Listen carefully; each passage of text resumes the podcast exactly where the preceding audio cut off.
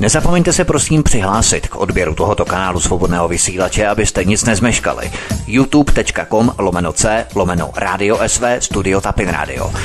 Dejte si prosím odebírat tento kanál kliknutím na červenou ikonku v horní pravé části obrazovky s nápisem odebírat a zaškrtněte také symbol zvonečku, abyste byli informovaní o nahrání každého nového pořadu. Tím také nepřijdete o čerstvé premiéry a rozmanité kauzy, které můžete dále sdílet na sociálních sítích. Příjemný, krásný, dobrý večer, dámy a pánové, milí posluchači svobodného vysílače CS. Vítáme vás na živém streamu našeho rádia anebo na YouTube kanále. Od mikrofonu vás zdraví Vítek. Stále častěji nás moralizují přemoudřelé autority, které se rády stylizují do role svědomí národa se znešeným patosem kazatelů. Kdo se nepodrobí všemocné síle jejich verze výkladu veřejného blaha, stane se viděněncem a odpadlíkem kavárenských kruhů.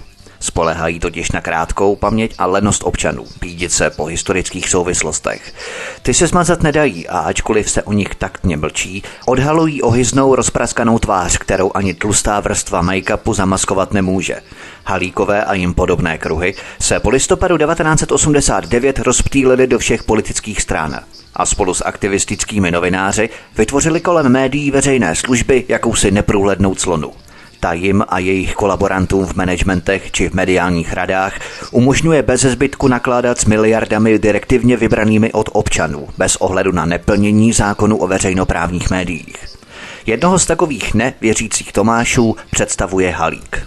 Podle něj jsme paraziti Evropské unie, potřebujeme pořádnou výchovu k evropanství a referenda prý přivedou lidstvo do pekla. Takto třeba reagoval Halík po výsledcích britského referenda o Brexitu. Úlisný mazaný rétor, hrozící sírou pekelnou, pokud přemýšlíme jinak.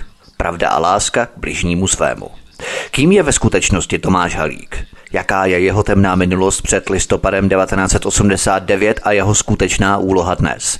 Jaké jsou jeho vazby na německou lobby v Česku? S jakými prominentními aparátčíky ve vrcholových politických patrech se Halík znal? Pojďte spolu s námi zkoumat zapomenuté historické souvislosti v širší perspektivě a připravte se na zatraceně pekelnou jízdu. Svatý Petr zabuchuje bránu. A já už tady vítám bývalého policejního prezidenta a předsedu Asociace nezávislých médií Stanislava Novotného. Stando, vítej, hezký večer. Dobrý večer, milí Jítku, dobrý večer, vážení a nezdolní posluchači.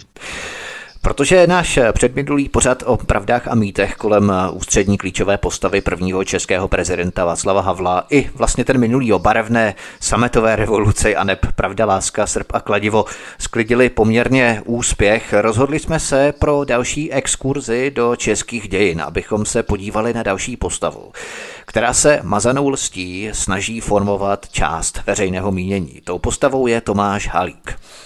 Taková otázka na úvod, Stando. Jak bys charakterizoval osobnost Tomáše Halíka? Jde o, řekněme, nebezpečného hypnotizéra, sebestředného manipulátora, ješitného narcistu, který ale ovládá efektivní nástroje operativní psychologie. Kdo nebo kým je Tomáš Halík? Tomáš Halík je nešťastný člověk, který se snaží za každou cenu o kariéru eh, za všech režimů. To je jeho problém. Jeho problém je, že má jako obrovskou ambici a, a má pocit, že jak si je nevyužit, že jsou tady nějaké velké hřivny, kterými, kterými vládne a že ty hřivny nebyly ti ostatní schopni pochopit, nebo ti ostatní nepochopili, že by měly být prostě dobře využity.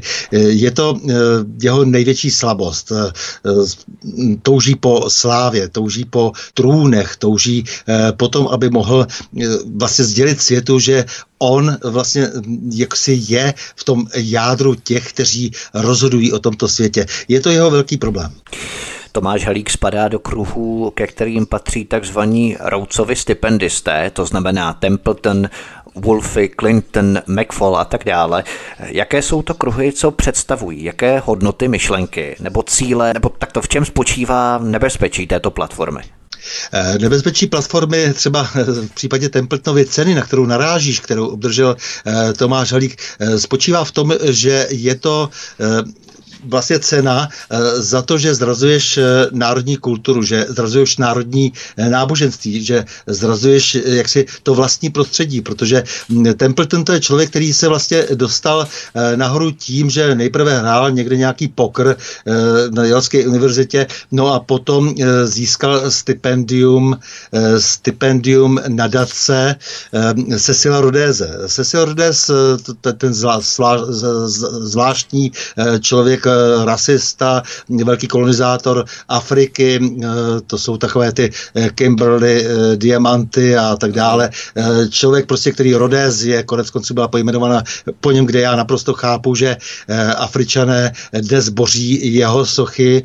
Takže tenhle ten pán, jak si, který, který jak si se snažil homosexuálně kolem sebe soustředovat mimořádně zajímavé prostředí na počátku zejména 20.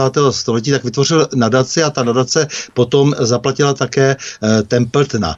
Templeton potom, co by finanční spekulant vlastně typu Soroše, fungoval v takových těch ročídovských strukturách. A tenhle ten chlapík se vyznačoval tím, že vždy měl tah na branku, samozřejmě bylo mu hodně poraděno, jak si, kde ta branka je.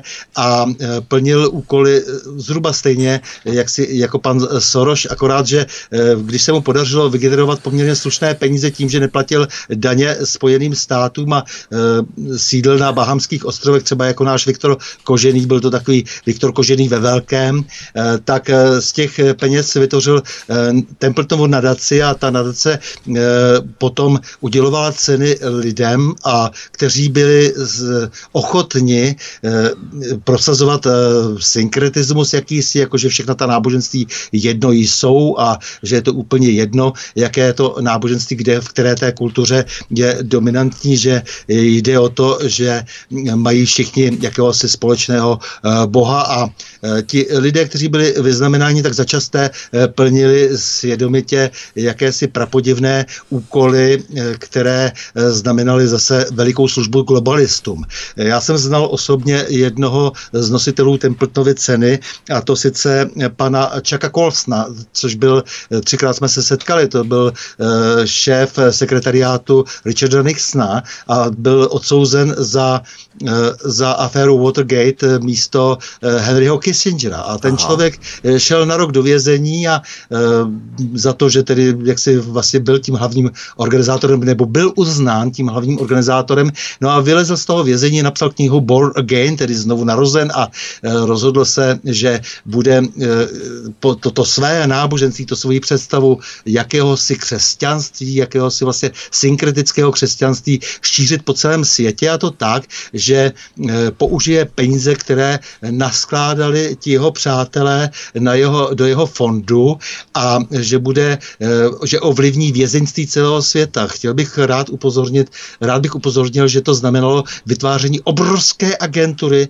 v vězeních ve 140 zemích světa, když jsem se tedy účastnil jakéhosi convocation ve Washingtonu a kdy chtěli po nás, já jsem byl tedy tehdy bývalý představitel policie České republiky a pak tam byli zástupci duchovní služby ve vězeňství Patr Tomáš Vlasák nebo českobratrský farář Bohdan Pivoňka, tak chtěli po nás, abychom se také začlenili, abychom také umožnili, aby International Prison Fellowship, tedy, tedy to znamená Mezinárodní organizace pro vězeňství, působila i v České republice. A my jsme to tehdy odmítli, já jsem ani nevěděl, co všechno činíme, tím, že Aha. jsme to odmítli, protože jsme říkali, že je lepší spolupracovat možná s British Chaplaincy, že se nám zdá, že je to daleko uměřenější organizace a e, vlastně jsme si asi šlapali všichni po štěstí a rádi jsme si šlapali po štěstí, protože se nám ten pán vůbec nelíbil. On totiž vylez z toho kriminálu a hned dostal tedy nějakých pár miliard dolarů hmm, pro to, zajímavé, aby, no. aby v tom světě vytvořil nějakou novou agenturu. E, chci jenom na, té, na tom případě i třeba toho eh, Templetonova eh, fondu a té Templetovy nadace eh, vysvětlit, jak vlastně ten globalismus funguje. On si vlastně vyznamenává lidi tohoto druhu, lidi, kteří potom zařizují jaksi nějaké ty jejich globální tužby po celém světě. My jsme to tedy odmítli samozřejmě, když jsme jaksi se ztratili ze zřetele a všechno se změnilo personálně, tak nakonec IPF, tedy ta International Prison Fellowship, je i v České republice a dnes si hovoří také do našeho vězeňství. Takže jsme se stali součástí jakéhosi impéria, nějakého Chucka Colsona, který původně spáchal zločin jménem Watergate a nakonec byl vyznamenán Templetonem za to, jak báječně se stará o lidi ve vězeních celého světa. Rozumím, to je závratná kariéra, když člověk, který v podstatě je vyzdvižen na takovou tu úroveň, začne si tu moc vychutnávat. Něco podobného je to jako s Romanem Primlou, který spadá do organizace ETAŽ pod Světovou zdravotnickou organizací VHO. To znamená, že ti globalisté si instalují své koně do jednotlivých národních politik, které potom jsou vlajkonoši těch jejich agent prosazujících právě ty globalistické cíle v jednotlivých národních státech. A v podstatě úloha tady Tomáše Halíka spočívá v tom, že on je zastáncem jakési synkretické verze náboženství, křesťanství ve stylu New Age, tedy abychom to shrnuli. Je to v podstatě tak, to znamená, že ten Templeton uh, uděluje ty ceny uh, lidem tohoto druhu, lidem, kteří se uh, rozhodnou, že budou sloužit jejich zájmům, protože ve své podstatě Templeton a jeho fondy nejrůznější nejsou nic jiného než vlastně nástroje globálního kapitalismu, nástroje lidí, kteří se snaží kolonizovat to, co ještě není skolonizováno. Mimochodem není bez zajímavosti, že i Templeton Templeton, přestože ten eh, starý Templeton už je po smrti a eh, Templeton potom založil ještě nějaký fond další. Například eh, vlastně tuneluje, v podstatě skupuje majetky na Ukrajině po Majdanu a také není bez zajímavosti, že právě to byl Tomáš Halí, který si vyvěsil obrovský transparent Putine pryč od, dej ruce pryč od Ukrajiny na kostel nejsvětějšího Salvátora na Křižovnickém náměstí v Praze 1.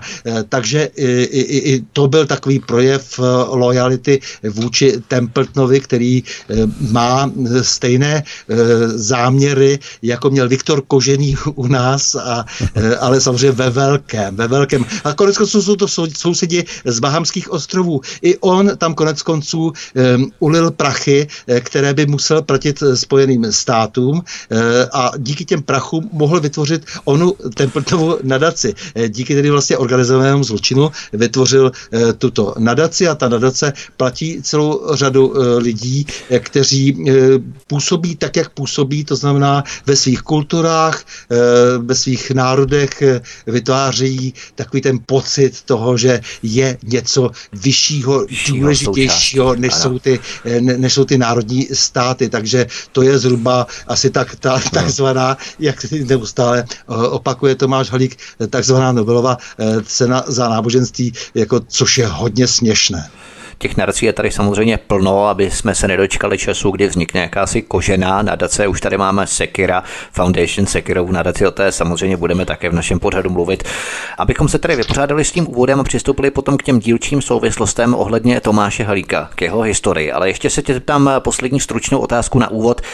Minulý rok, na konci minulého roku 2020, vznikla Rada pro inkluzivní kapitalismus, zaštítěná právě papežem Františkem a pod morálním vedením vedením tedy papeže Františka a pod patronací Vatikánu. Myslíš, že Tomáš Halík se bude nějakým způsobem stotožňovat s touto radou pro inkluzivní kapitalismus, protože to je přesně ten typ globalizované společnosti, nadace, která by asi splňovala ty parametry, pod které by se tito lidé rádi zapsali?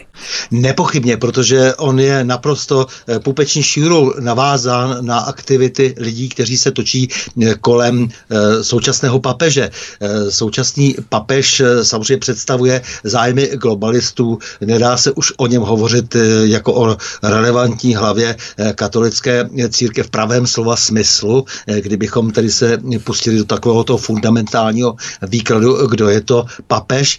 A on opravdu, jak, jak si se snaží teď seč může sloužit zájmu globalistů, proto, protože vlastně pro ně znamená ta církev velmi zajímavou strukturu. Strukturu 100 milionů lidí, eh, kteří mohou například eh, celou řadu dílčích úkolů splnit, eh, mohou třeba být vakcinováni a mohou být snadno ovlivňováni skrze tuto strukturu v současné covidové době. Mohou to být právě ti, kteří budou hlásat tu úžasnou vymoženost toho nepodmíněného příjmu. Mohou to být právě oni, prostě, kteří budou velmi propagandisticky dobře působit, když se jim vysvětlí, jak je skvělé to, že vlastně úzká skupina lidí rozhoduje o jejich osudu, protože ona přece zařídí spravedlnost na zemi. Samozřejmě nic takového se nestane, ale nicméně, protože lidé, kteří ovlivňují tu agenturní síť, kterou je, které je součástí i Tomáš Halík, tak ti budou samozřejmě do této sítě, sítě velet a oni nemohou než neposlechnout, protože celé, všechny ty jejich služební cesty něco stále, všechny ty jejich přednášky, které nikdo neposlouchal pořádně, hmm. tak samozřejmě zaplatili jejich živobytí. Přitom se podepisovala celá řada dokumentů. Zároveň samozřejmě mají ti lidé nějaké své minulosti s nějakými svými háčky, s nějakými svými problémy. A to je to, co vlastně vytváří to novodobé souručenství, které vlastně ústí třeba speciálně tedy dnes katolické církvy do onoho stáleho výboru, nebo co to je, jakási komise, kterou vytváří ten papež pro inkluzivní kapitalismus. V úvodu jsme se tak trochu zamysleli nad tím, kdo nebo kým je ve skutečnosti mazaný odborník na manipulaci Tomáš Halík. Ale začněme otcem Tomáše Halíka ve stručnosti, který demonstrativně vystoupil z katolické církve v roce 1918, ale zaměstnání Halíkova otce po roce 1945 nám lecos napoví, kde pracoval Halíkův otec nebo co dělal po roce 1945. No, pracoval na ministerstvu informací a to ministerstvo informací bylo velmi dobře srovnatelné s ministerstvem eh, vlastně bezpečnosti. Eh, to eh, ministerstvo informací zcela zrušilo a zařízlo eh, svobodu, eh, svobodu tisku eh, v tehdejším Československu. Eh, ministerstvo informací bylo vlastně vrcholně cenzorskou institucí, eh, institucí, která vlastně definitivně zrušila svobodu eh, mediální eh, v Československu Slovensku a bylo zrušeno v roce 54, když už nebylo potřebné a také tehdy na něm eh, skončil i eh, otec Tomáše Halíka, Miroslav Halík a pak dostal za odměnu za tuto práci eh, možnost editovat Karla Čapka, dílo Karla Čapka. Karel Čapek byl, jak známo, v 50. letech persona non grata, ale on dostal tuto odměnu, že se směl právě tím člověkem zaobírat, protože byl jaksi vyvolen. Takže Halíkův otec Miroslav eh, Halík pracoval mezi lety 45 až 53 na ministerstvu informací, jak si řekl, v podstatě ministerstvu cenzury. Tohle ministerstvo likvidovalo svobodu tisku, svobodu projevu, svobodu slova, ale ještě zajímavější je angažma Halíkova otce v roce 1954, kde pracoval právě na cenzuře, editaci tedy tak, editaci, no v podstatě cenzuře Karla Čapka, Čapkovy literatury. Takže to je stručná historie a pozadí otce Tomáše Halíka Miroslava Halíka. Nicméně přesuňme se k samotnému Tomáši Halíkovi a to konkrétně do roku 1972. V tomto roce totiž Halík obhajuje na Karlově univerzitě jeho rigorózní práci Křesťanství jako utopie k dialektice dějin křesťanského sociálního myšlení.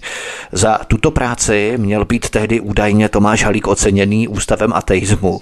Na základě této rigorózní práce mu byl udělen Karlovou univerzitou v roce 1972 akademický titul před jménem PHDR, to znamená malý doktorát. Už jenom název této práce stačí k tomu, abychom si uvědomili, že ta víra nebyla u Tomáše Halíka vždy tak neoblomná. Uchovaly se vůbec některé z fragmentů této práce, nebo i celá ta práce třeba? Eh, ta práce se dochovala celá, vím, že je dnes ofocená a eh, nechtělo jí dlouho, vlastně ani, nechtěl, ani nechtěla knihovna vydat eh, Karlovy univerzita, nicméně vím, že někdo se postaral o to, že byla ofocena, takže je to rozsáhlá vlastně práce, jakási kompilace, dá se říct Karla Mannheima, takového toho skutečného vědce, sociologa, vědění, ateisty, je to vlastně kompilace různých jeho citátů, eh, nepokrytě ta eh, práce proklamuje ateismus a eh, sám Tomáš Halík uvádí, že je to vlastně příspěvek k marxistické religionistice.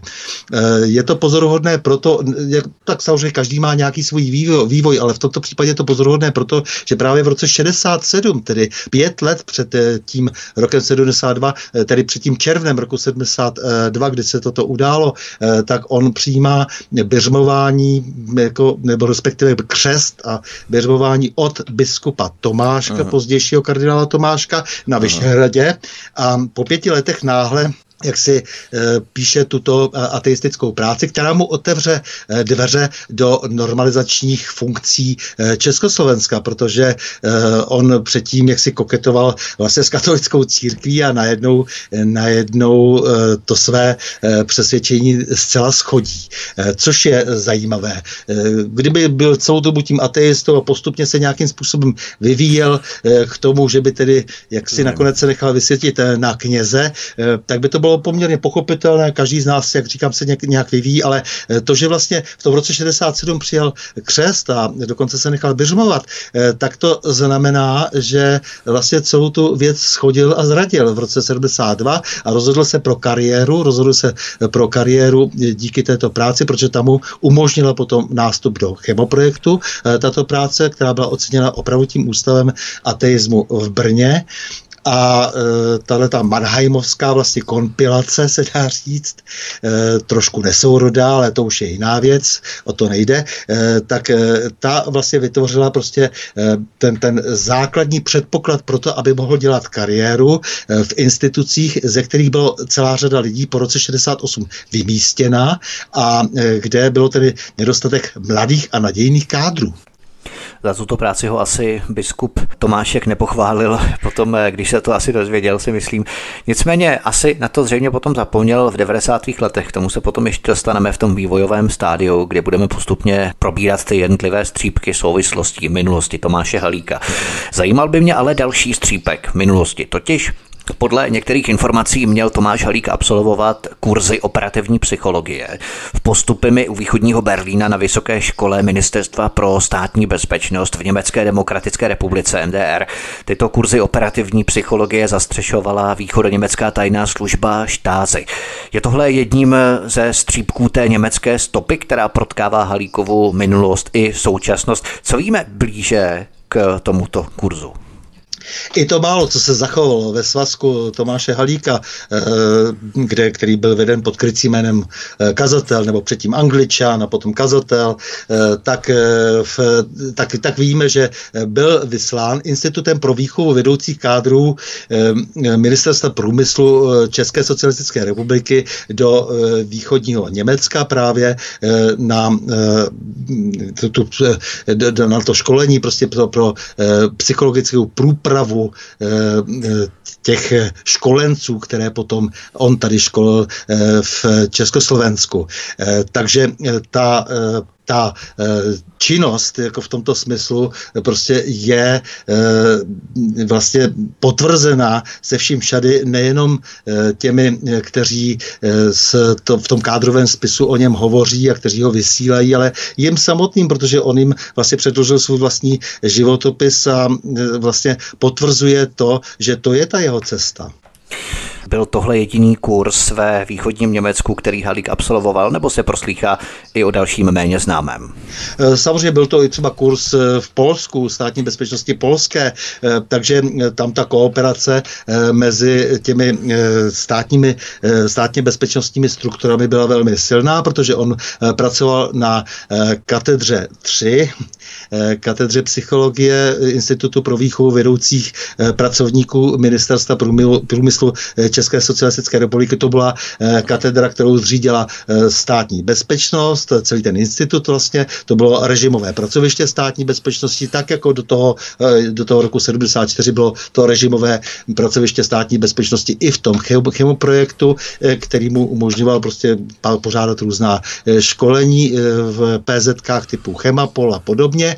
Takže to byla všechno režimová pracoviště státní bezpečnosti. No tak samozřejmě státní bezpečnosti je státní bezpečnosti jej vysílala na školení eh, k, k jiným eh, jaksi útvarům státní bezpečnosti v zahraničí, protože požíval velké důvěry, také díky tomu se naučil eh, jakési užitkové Němčině, byl ještě pozbuzován v tom, aby jak, jak si v tom pokračoval, aby, aby mohl dobře komunikovat s východněmeckými soudruhy, tak to samozřejmě patřilo prostě k té výbavě člověka, který seděl na kádrovém oddělení a měl na starosti lidi, kteří potom řídili český, nebo český, če, průmysl České socialistické republiky, protože, jak známo, my jsme měli v té federalizované republice Československé dvě ministerstva, České socialistické a Slovenské socialistické republiky. On měl tedy na starosti, tedy, byl tedy součástí toho kádrového oddělení vlastně pro český průmysl, průmysl České socialistické republiky. No a samozřejmě k tomu patřila i tato školení, kde se samozřejmě učili, jak tedy psychologicky ovládat lidi, jak psychologicky ovládat masy. To vše k tomu, k té práci patřilo. Díky těmto kurzům tedy operativní psychologie ve východním Německu měl Tomáš Halík získat eh, atestaci z psychologie v bývalém Československu. Tvořily tyto německé kurzy základ Halíkových znalostí psychologie, které začal potom vydatně zúročovat eh, v jeho budoucích profesí, eh, protože my se bavíme o období let 72 až 75 a dále, kdy Tomáš Halík po ukončení studia v roce 72 nastupuje do firmy Chemoprojekt a od roku 1975 začíná přednášet v Chemapolu. To byla proslulá PZK, projekt zahraničního obchodu. Pamatujeme si na prodej části Lucerny Václavu Havlovi, komunistickým agentem Václavem Junkem právě z Chemapolu. Vím, že je to nepodložená spekulace, nebo takový, řekněme, oslý můstek, eh, řekněme, ale je ta obsažnost se tady prolíná určitým způsobem. Myslíš, že Chemapol tvořil ten základ, kdy Václav Havel obchoduje s majitelem Chemapolu, agentem Václavem Junkem a ve stejném Chemapolu byl zaměstnaný i Tomáš Halík, který tu přednášel, že Chemapol tvořil jeden z takových těch svorníků těchto dvou osob a nejenom jich samozřejmě. Úplně si to nemyslím, protože on v Chemapolu jenom přednášel, protože byl eh, zaměstnán v chemoprojektu a potom byl zaměstnán, což bylo daleko výš, eh, na Institutu pro výchovu vedoucích eh, pracovníků ministerstva průmyslu, to bylo výše, než kdyby byl jenom v té PZC. On byl vlastně takovým tím, dá se říct, kdybych, když dnes všichni útočí na Andreje Babiše, že spolupracoval se státní bezpečností, když pracoval hm, v tom zahraničně obchodním resortu, tak on byl vlastně nadřazený těm lidem, jako je třeba Andrej Babiš a tak dále. to, je, to, to, to je jenom jako kdybych teda já zase měl vytvořit nějaký oslý můstek a nadřazený vlastně všem těm kapitánům českého průmyslu, kteří potom eh, rozkradli, zprivatizovali eh, český průmysl. Eh, to bylo mimořádně významné místo a jak si jeho, jeho obhajoba typu, že to bylo jenom formální zařazení a že vlastně tam podnikal jakousi diverzní činnost, tak to je všechno velmi směšné. Protože to vrátit zevnitř, jak se říká Jasně, ale v tomto případě to absolutně nebylo možné, protože tady bych si ještě si neodpustil opravdu pár poznámek, já to e, říkám už na po několikáté, že například ministr vnitra Jaromír Obzina v roce 78 e, eh, vydal nařízení ministra vnitra, kde například nesměli být e, zavazováni písemně lidé, kteří pracují ve vyšších funkcích státní zprávy nebo pracují ve vysokých funkcích komunistické strany, nesmí být zavazováni státní bezpečností, eh, protože oni spolupracují vlastně samozřejmě. Eh, mimochodem, eh, to je velká slabina lustračního zákona, že se tam nikdy nedostali lidi tohoto druhu, proto prokurátoři, soudci a celá řada všelijakých úředníků, národních výborů a tak dále, samozřejmě vůbec nikdy se nebudou nalezeni v seznamech státní bezpečnosti, protože to byl pro ně denní chléb, kdy státní bezpečnost se požadovala a taktéž požadovala samozřejmě po kádrových odděleních, taktéž požadovala o, po oddělení zvláštních úkolů. Ti všichni naprosto automaticky spolupracovali například se státní bezpečností a se všemi dalšími orgány, které e, drželi ten předchozí e, režim e, na vodě.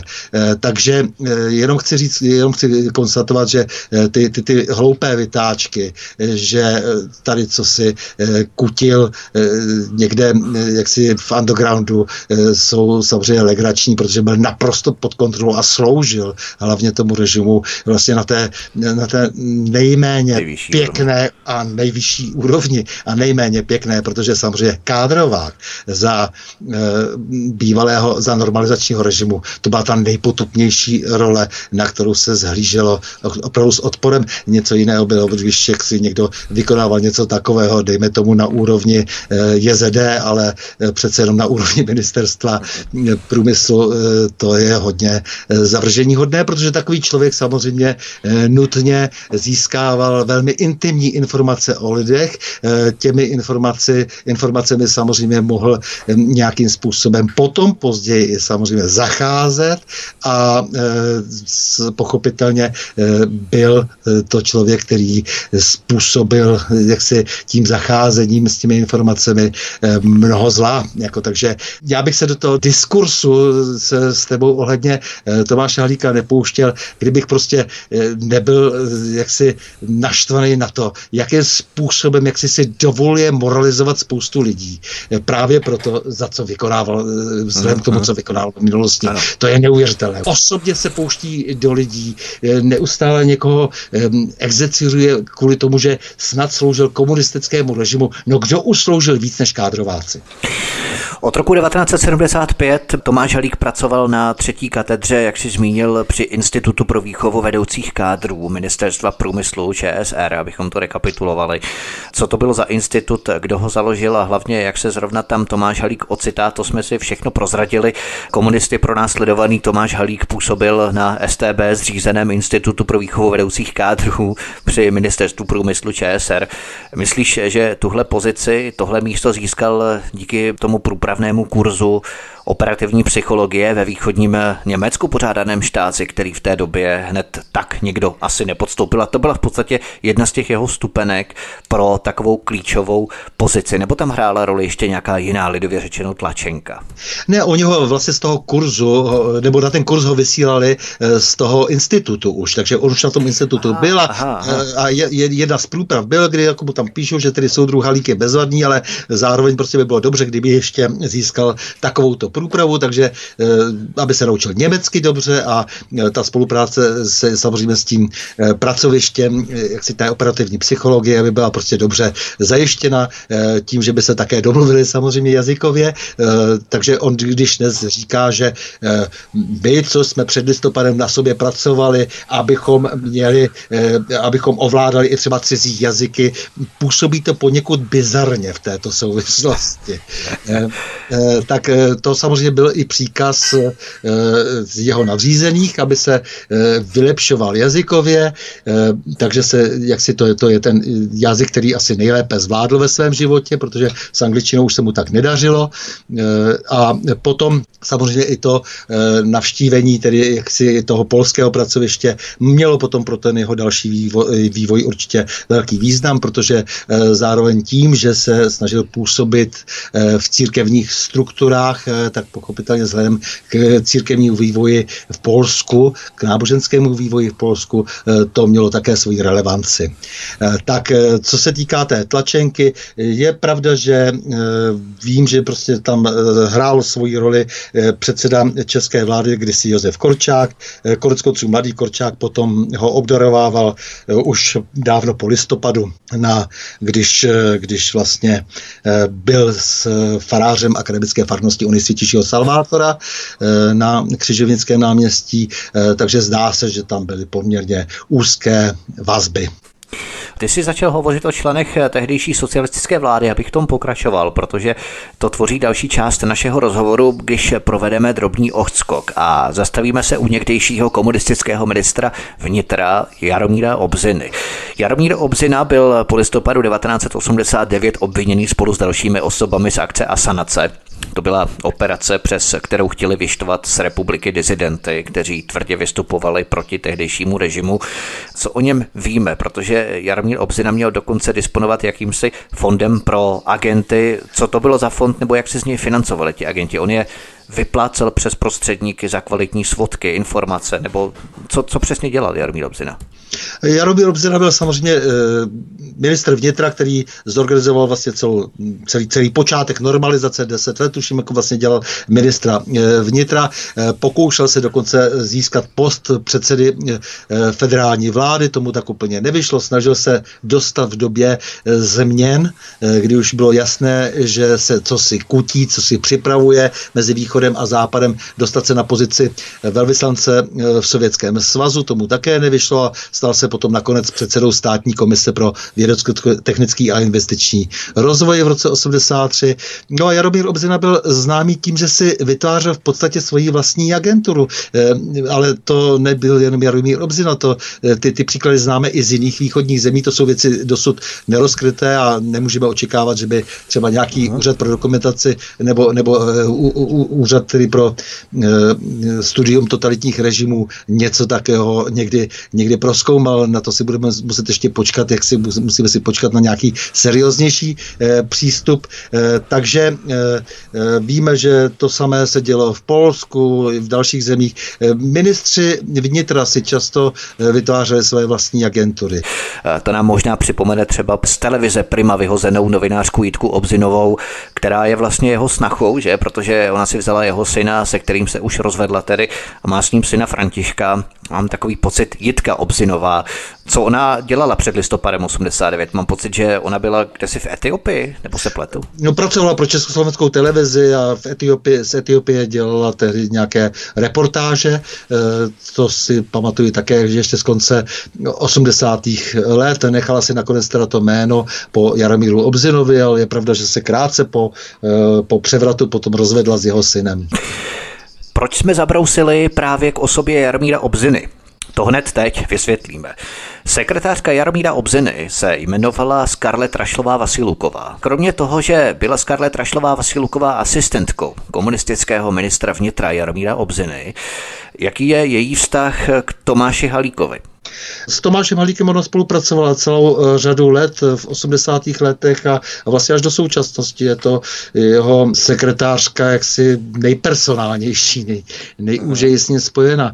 To je osoba, která je vlastně i v té jeho nadaci, když dostal tu Templetovu eh, cenu, kde tam je s nějakým střelmistrem, s vašimi v, eh, vlastně v instituci, která má rozdělovat peníze, které Eh, dostal za to, že eh, má skvělou minulost a e, tu Templetovu cenu mu vlastně e, vyhádal e, Petr Pithart a, a Schwarzenberg a další. V okamžiku, kdy se zjistil, že ta minulost právě není tak dobrá a tak bylo potřeba jak si nějakým způsobem zasáhnout a ta Scarlett Vasiloková celou dobu vlastně s ním všechny tyhle ty věci řešila, všechny ty minulostní věci, všechny ty současné věci. Je tak úzce na něho navázána, že je samozřejmě i v té jeho nadaci. Já mám takový dojem, že Scarlett Rašlová Vasiluková po revoluci odjela na stáž na Michiganskou univerzitu. Víš o tom něco blíž? No, odjela tam na stáž na Michiganskou univerzitu a vlastně to je ta doba, kdy se vlastně eh, věci hodně měnily a kdy ona byla takovou spojnicí eh, mezi například jaksi eh, nadací pro rozvoj demokracie, Endowment for Democracy, kdy vlastně ta nadace vlastně nějakým způsobem podporovala i Tomáše Halíka. To znamená, v té době ona opravdu vytvářela vlastně jakýsi, jakýsi most pomáhala v těch cestách, protože eh, trošku vládla vlastně i anglickým jazykem, eh, takže, takže mohla jaksi se i dorozumět, mm, řešila nějaké otázky, které jí opravdu nepříslušely, ale nicméně se pokoušela jaksi ovlivnit volbu příštího nebo příštího arcibiskupa pražského, Aha. takže jela třeba do Říma. Tak bylo to celá řada věcí, které, které, tedy, které tedy řešila, ale nicméně nicméně zůstala potom jako pravá ruka eh, Tomáše Halíka až do současnosti, jako takási jeho společnice. Nepůsobil právě na Michiganské univerzitě i Jan Švejdar? Eh, samozřejmě ne? také z té Michiganské univerzity pochází mnoho lidí. Mnoho lidí tam bylo vychováváno od Chile až po Československo, ale eh, to, aby si někdo psal, že tam byla hostující profesorkou, to je hodně legrační. Eh, to, to byla jakási stáž, to vůbec nedává žádný, žádný... Každý, kdo se účastnil nějakého Erasmu, tak v podstatě by si mohl do svého CVčka napsat, že byl hostujícím profesorem kde si. To je ta stará strategie, že, že vlastně, Jasně.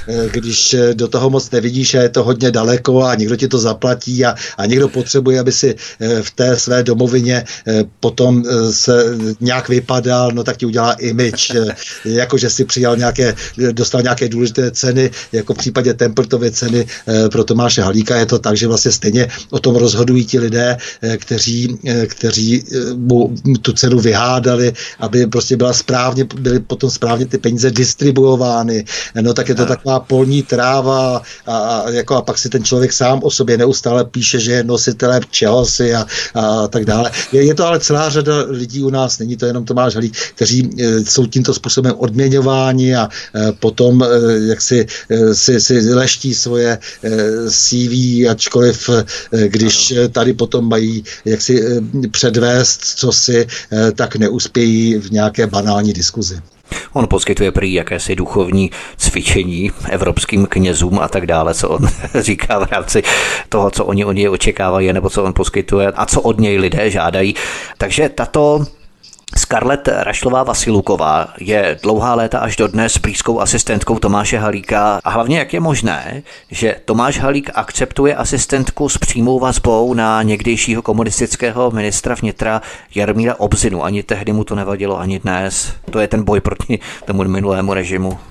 No tak samozřejmě, no tak eh, protože pochopitelně eh, je třeba odvést pozornost vždycky tím, že se poukazuje na ty druhé a to je to, co mě rozčiluje, eh, toto je to, co mi nejvíc vadí, že tito lidé typu Tomáše Halíka, prostě, kteří vlastně představují do značné míry takovou určitou českou malost, tak vlastně a trošku zrádnost v tom režimu, jak si někde od, eh, jo, jsou to takové ty Sabinovské příběhy od Karla Sabiny prostě až jako po současnost, eh, tak vlastně vždycky musí poukazovat na ty druhé a musí se tvářit, že oni jsou ti bojovníci a eh, přitom to je přesně naopak, to je, on je vlastně stejný případ jako Štětina Jaromír nebo Telička a tak dále. To, to, to znamená, že za každého režimu prostě budou sloužitele, pak prostě, jo, to, to, je, to je stejný, jako když jako ty, ty, ty spolupracovníci gestapo potom 45. Eh, najednou byli největší komunisté a a e, poukazovali právě na ty, na ty druhé, co náhodou, které možná mohli a tak dále. E, to je to samé po 68. a pořád se to, pořád se to dokola opakuje. Jo? Tak e, ten kabát se převlíká, prostě už je úplně děravý a pořád se převlíká dokola místo, aby jak si se zastavili a řekli, dobře, tak udělal jsem něco špatně a pojďme se bavit normálně. Jako, ale, ale oni mají prostě pocit, že musí přeplňovat pořád, takže když mají nového páníčka, tak zase přeplní vůči tomu novému páníčkovi, takže takže bývalí, poklonko, eh, bývalí chlapci, kteří poklonkovali eh, Sovětskému svazu, tak dnes z Americe a Bruselu. Některé spekulace dokonce tvrdí, že šlo o vynucený vztah, další zlé jazyky tvrdí, že je Scarlett Rašlová Vasiluková dokonce řídícím orgánem Tomáše Halíka. K jakému výkladu by si se přikláněl ty? Eh, nevím, tak do určité míry ono se pohybovalo opravdu v nějakých vyšších patrech. Eh, Tomáš Holík vlastně vystřídal, eh, jak říkám, zhruba ty tři ta režimová pracoviště státní bezpečnosti, to znamená, nejprve to byl ten chemoprojekt, potom to byl tedy ten přímo institut pro výchovu vedoucích kádrů a potom se přesouvá na protialkoholní léčebnu, kde opět, jak si samozřejmě byla ta práce pod dozorem státní bezpečnosti, protože samozřejmě tam byla celá řada citlivých údajů o konkrétních osobách. Eh, no a eh, v tom všem eh, ta Scarlett Basiliková Rešlová představovala nějakou spojnici do podobného světa, do světa prostě lidí, kteří tak nějak byli prostě na pomezí toho, že věděli, že si něco změní a je třeba nasát ten správný vítr, tak, tak to asi to spojení někdy v těch 80. letech vzniklo. Ať už bylo kýmkoliv diktováno nebo nediktováno, nebo bylo spontánní, nevím, ale v každém případě, jak si oba vlastně v tom systému fungovali velmi jaksi spořádaně, se dá říct. To znamená, že ten komunistický režim oni jak si drželi oproti těm, kteří vlastně se potom dostávali do problémů a samozřejmě velmi spořádaně také přišli na tu druhou stranu strarubare i. Tomáš Halík s krysým jménem kazatel, který lamentuje a naříká, jak ho minulý režim persekuoval, pronásledoval, tak jeho blízkou asistentkou dnes je bývalá sekretářka komunistického ministra vnitra Jarmíra Obziny, který byl obviněný z akce Asanace. To jsou takové paradoxy historie, ale chtěl bych si ještě vrátit k jedné věci. Předsedou tehdejší komunistické vlády byl Josef Korčák, kterého si zmínil od roku 70 do roku 87, tuším, ale máme tu jeho syna syna tehdejšího vládního předsedy Josefa Korčáka juniora. A právě Korčák mladší hned po listopadu 1989 měl zaslat jakousi dotaci na kostel právě Tomáši Halíkovi. Můžeš to rozvést? Jaká byla vazba Tomáše Halíka na syna tehdejšího komunistického předsedy vlády Josefa Korčáka, protože to jsou opravdu styky, neskutečné stykové osoby, se kterými Tomáš Halík udržoval přátelské nebo nevím jaké vztahy. Je jasné, že ty vztahy byly úzké, no tak když pracuješ na takovém, na takové pozici, že máš máš k dispozici stovky eh, kádrových spisů, eh, velmi citlivých informací o lidech, kteří potom vlastně se eh, vlastně klíčovým způsobem věnují celým, celému tomu převratu, no tak pochopitelně mm, jak si svým způsobem se stáváš určitou celebritou, protože co kdyby si řekl to, co bys říct neměla, tak dále je třeba si tě hýčkat. To, to znamená, zároveň samozřejmě na tebe je třeba držet taky kompromateriály. Tak to je, to je, to je, to je takový vzájemný vztah, že jo, úžasný. Jo, tak, takže on vlastně jako byl v té pozici, kdy to, to, to, to je naprosto um, samozřejmě, že ty, ty, ty lidi všichni se vlastně potom uh, tímto způsobem uh, museli nutně uh, držet v šachu. Uh, takže bylo dobré mu třeba dát nějaký dar, že jo, udržovat s ním jaksi nějaký kontakt, domlouvat se prostě na nějakých dalších krocích, tak jako se vlastně domlouval celý ten, celý ten převrat převrat. Takže ti lidé, kteří byli u citlivých informací, eh, tak měli eh, tu možnost vlastně dostat se na tu druhou stranu, být dobře zaplaceni, ale pozor. A profitovat z toho, abyste necítili tak odstrčení tak, malinko. Tak, ale pozor, zároveň to má samozřejmě to pozor, o kterém je třeba možná mluvit eh, teď, v současnosti, v budoucnosti. Ty lidi zároveň, vlastně ta jejich cena se potom stěžuje, takže musí si uvědomit, že jsou potom v ohrožení. A ty vidíš, jako, že právě oni i třeba Tomáš Halík, obrovsky přeplňují. Oni se strašně snaží novým pánům zavděčit. Ti pánové samozřejmě vědí, že oni je při nejbližší příležitosti, pokud by došlo k nějaké další změně, tak by je znovu podrazili. To znamená, že právě to se snižuje jejich vážnost, jak si říkal, protože oni jsou schopni potom se přidružit a lichotit nebo podbízet se komukoliv. Eh, vidíš to třeba i z toho, eh, když eh, vlastně Halík třeba dostane tu Templetovu cenu, že jo? A můj přítel, velmi dobrý latiník, tehdy přemýšlel, když on řekl, teď už na mě nedoplivnou, to znamená, že vlastně dostal tu cenu za to, eh, že eh, se mu jako, jaksi, jakoby vyčistí minulost, že se řekne, že byl vlastně velmi statečný v té minulosti, že, že v té minulosti prostě eh, dělal něco nesmírně disentně záslužného, což jako je opravdu velmi legrační a dá se o tom hodně dlouho mluvit, ale on mu dal titul insputabilissimus, to znamená jeho nedoplivnutelnost si mu prostě jako vešel jako opravdu jako, jak si, do, dá se říct, literární historie, protože on jako se opravdu nezdržel. A když, když vlastně dostal tu Templetovu cenu, která samozřejmě byla, jako, byla, byla vlastně takovým tím tringeltem za to, že bude sloužit, tak prostě tak, tak, tak pravil, teď už na mě nedoplivnou.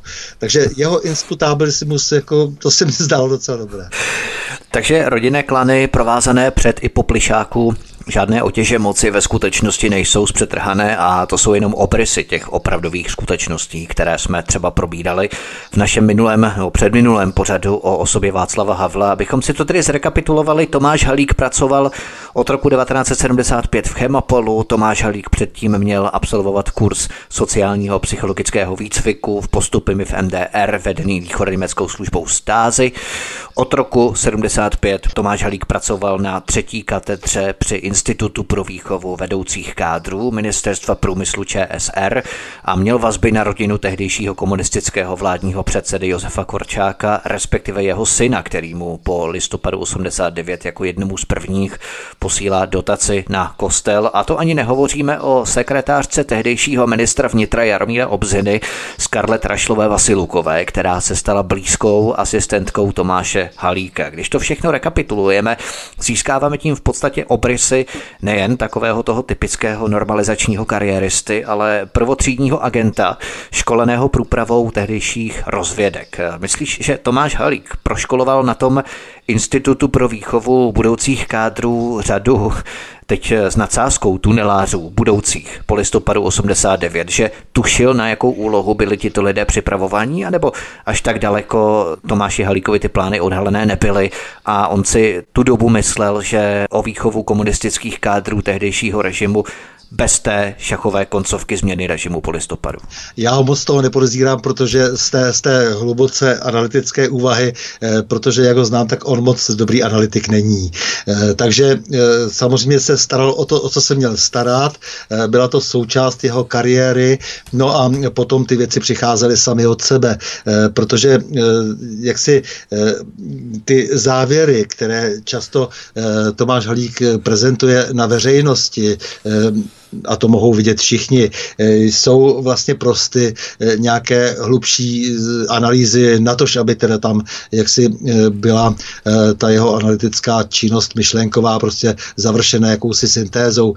To znamená, že ve se mílí v mnoha věcech. On vlastně plní dobře úkoly. On je člověk, který umí dobře plnit úkoly, byť samozřejmě má o sobě vysoké mínění a myslí si, že je ten vůdce, který se, si zapisuje ty zapichuje ty praporky eh, do té mapy toho světa prostě a, a naběračkou ukazuje prostě, kudy by měli táhnout ty pluky, jemu to nesmírně imponuje, eh, takové ty eh, vůdcovské, imperátorské prostě jaksi příběhy a často se do nich stylizuje, ale, ale ten problém, jak, jak si je jednoduše v tom, že tomu není opravdu úplně dáno.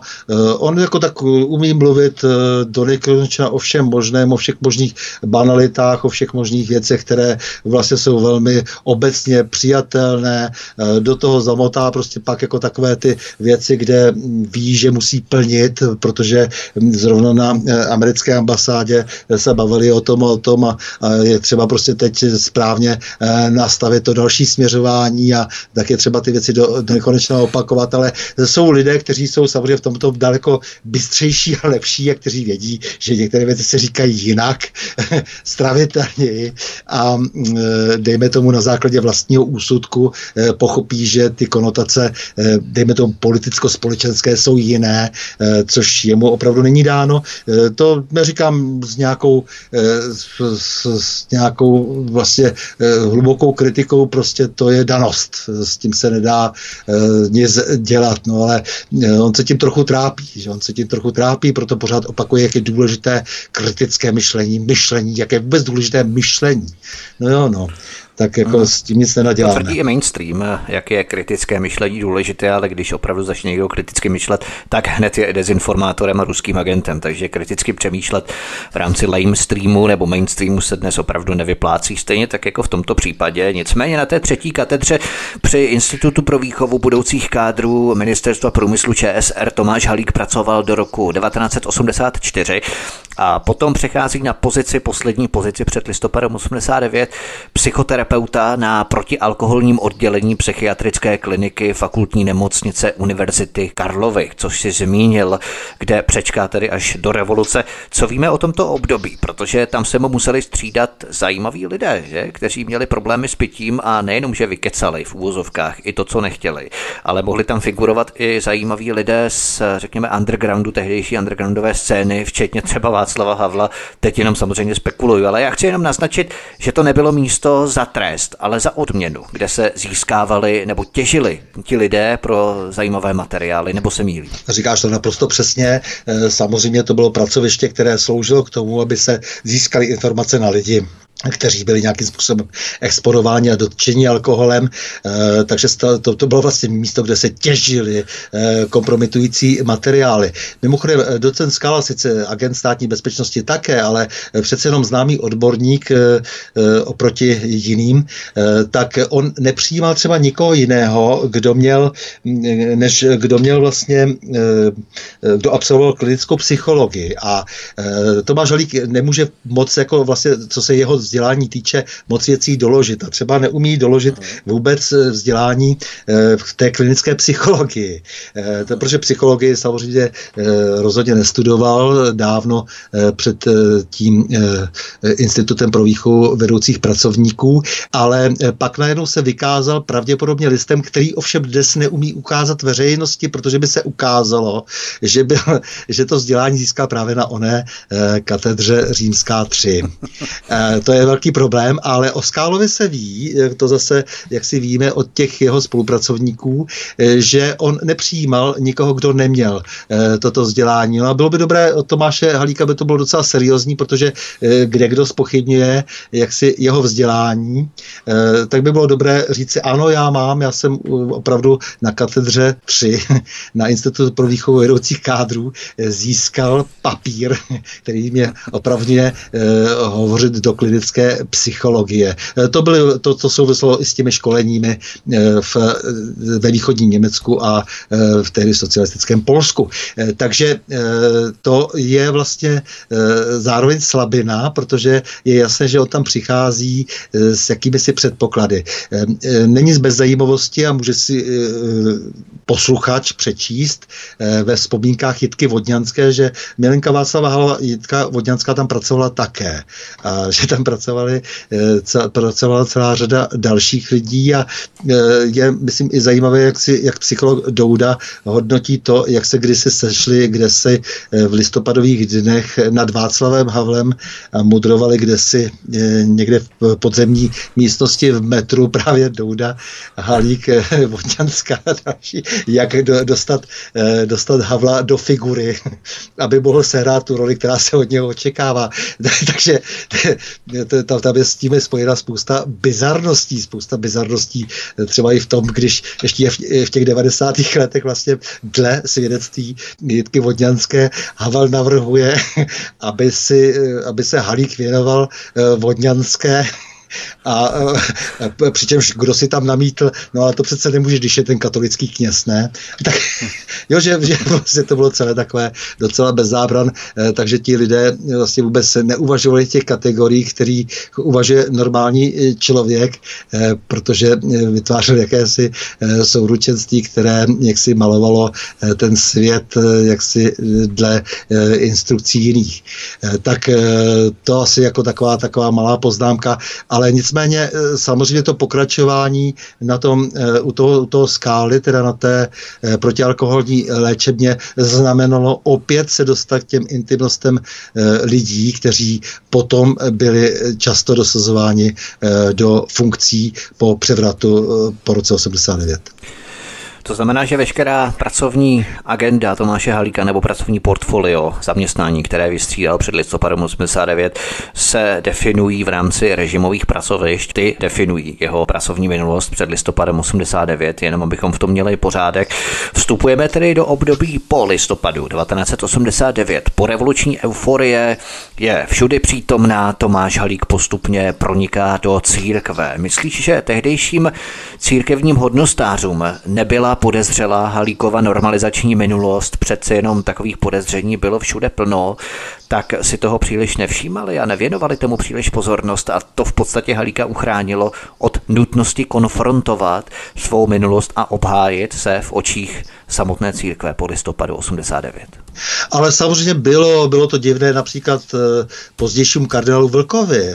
Kardinál Vlk dokonce eh, se mě osobně kdysi dotázal, když věděl, že já jsem založil úřad pro dokonce vyšetřování zločinů STB, eh, jak je to s tím Halíkem a já tehdy jsem docela tak blahosklonně říkal, takových kariéristů tady bylo, jako nechme je být, ono to bude teď jako snad té nové době lepší trošku naivita ode mě, že? A, a, a, a, a, a, ale to, to jsem samozřejmě neskoumal hluboce, protože mě to moc nezajímalo. Bylo tehdy spousta jiných úkolů, eh, které bylo třeba řešit a eh, takže spousta lidí se podívovala a měli to podezření. Měli podezření, že spolupracoval, protože samozřejmě, eh, samozřejmě i lidé třeba z té protialkoholní léčebny se předtím bavili, báli mluvit.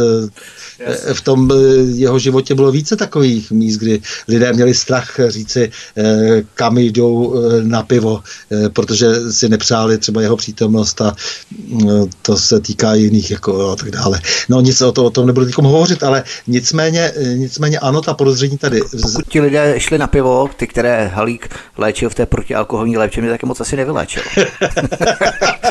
jo?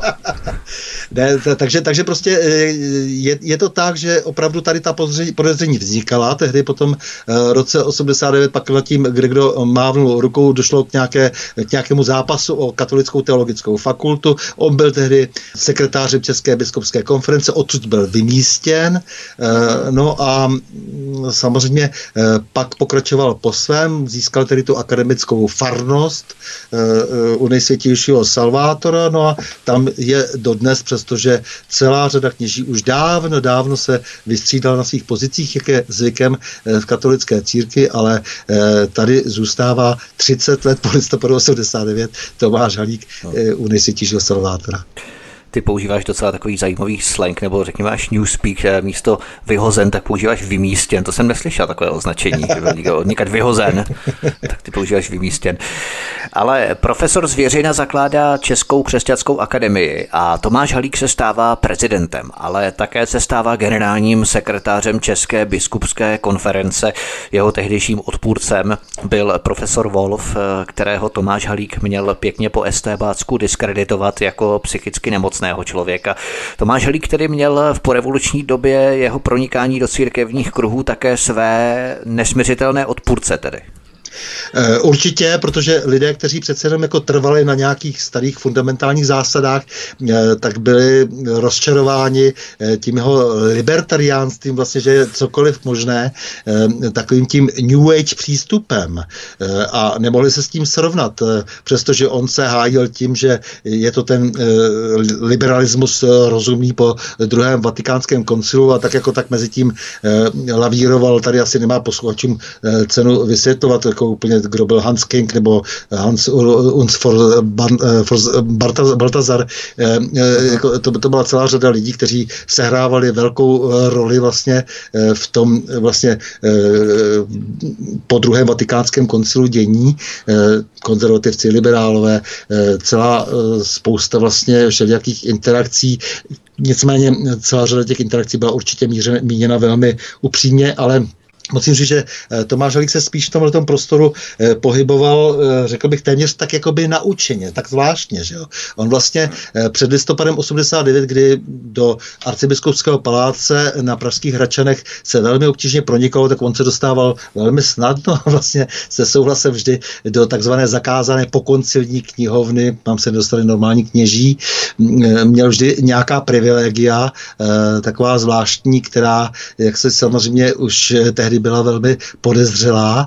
No a samozřejmě eh, potom těm lidem, kteří eh, strážili mm, dle nich jaksi tu pravověrnost vlastně eh, církevní, no tak a kteří třeba působili v katolické, na katolické teologické fakultě, tak jim toto bylo trnem v oku a to byl třeba i profesor Wolf. A on tehdy s doktorem Rebešem tehdy udělali takový, takový, takový, na něho, takový na něho trošku hon, dokonce se snažili že by ho jaksi odvezli v sanitce jako, jako psychicky nemocného. To jsou metody velmi estébácké, které začal používat a, a, a nej, neobjevily se v jeho životě poprvé a ani naposledy. Tomáš Halík ale po nějaké době končí jako generální sekretář České biskupské konference, ale také opouští fakultu, začíná pracovat na své akademické image, metaforicky řečeno. Postupně se stává profesorem a docentem, ale už v 90. letech byly knihy Tomáše Halíka a samozřejmě i překlady jeho knih bohatě dotované zejména z Německa, protože Tomáš Halík už od dob 90. let ostřehají zájmy sudeckých Němců i Evropské unie. V podstatě na to navazuje Bernd Posselt, který nedávno vydal knihu přeloženou do češtiny, ve které opěvuje jednotnou Evropu. Oni všichni tak mají takový ten stejný narrativ jako kyborgové ovládání a řízení z jednotného cloudu, jaksi společného, ale můžeme tady kontinuálně propojit tu Halíkovu německou stopu, podobně jako u rodiny Havlů v minulém pořadu. Víme něco o jeho financování z Německa? Je to nějak doložitelné na základě nějakých grantů, dokumentů nebo dotačních titulů a tak dále? Ale určitě těch eh, dokladů je celá řada samozřejmě, ale eh, víš, musíš si uvědomit, že eh, katolická církev celkově byla vždy napojena dost silně na Německo, protože tam je ta velká katolická síla, nejenom přes ty akramany, to je přes celou řadu dalších institucí, přes normálně německou biskupskou konferenci třeba. Jasně. Protože, protože pochopitelně tady ten vztah česko-německý byl vždycky velmi silný a není třeba vždy tam zatím hledat jako jenom nějakého čerta ale nicméně eh, je pravda, že ta, eh, ta, ta velká podpora, prostě, která eh, byla soustředěna potom na toho Tomáše Halíka, tak byla často nějakým způsobem vydiskutována v nějakých úplně jiných kruzích, než jenom zdaleka v těch katolických. To znamená, že, že ano, ta podpora tam vždycky byla, že to znamená, že u toho Herdra on vydal vlastně ty knihy, on vždycky vydával ty knihy jaksi s finanční podporou, to znamená, bylo úplně jedno, jestli budou úspěšné na trhu, vždy prostě přišla nějaká dotace, ať už to bylo, eh, ať už to bylo na roce Porticus, kde eh, kam spíše mohli plynout peníze od Němců, kteří po 45. zůstali, zůstali v Jižní Americe a, a tak dále, tak dále. Těch věcí je, eh, těch zdrojů tohoto druhu je celá řada, ale o, o to by tak ani nešlo, kdyby ta vehemence nebyla prostě přílišná, protože určitě bychom si všichni přáli, abychom dobře žili se svými sousedy a určitě česko-německé vztahy je třeba nějakým způsobem kultivovat, to je prostě v pořádku, ale není dobré, když se prostě člověk přesune úplně na tu druhou stranu a vlastně je na straně už jenom potom třeba těch sudeckých Němců nebo toho Německa uh, proti vlastnímu národu, proti vlastnímu státu.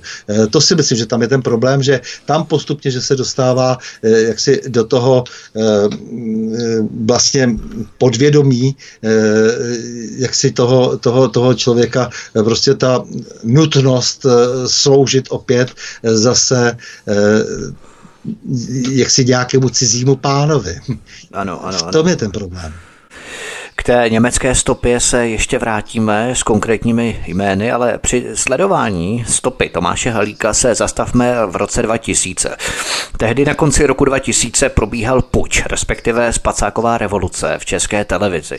A když se podíváme, kdo z hlavních postav se na té spouře zaměstnanců podílel, máme tu novináře Moniku Pajerovou, Jiřího Stránského, Michala Kocába, byl tu také Břetislav Rychlík, známe levicovou aktivistku Apolenu Rychlíkovou třeba, ale také třeba Marek Eben, Jan Hřebejk, Jan Kraus nebo Michal Vývek a za spouřence se postavil tehdy i Václav Havel samozřejmě. To je jenom, abychom si připomněli ty pohnuté časy trošku, ale možná si vzpomeneme na Tomáše Halíka, který dokonce sloužil mši na Velíně v Kavčích horách. Myslíš, že si tím Tomáš Halík předloboval svou pozici až do dnes v české televizi, která mu nezapomene, jak se za tehdejší zbouřence postavil, zbouřence, kteří si v podstatě zprivatizovali médium veřejné služby?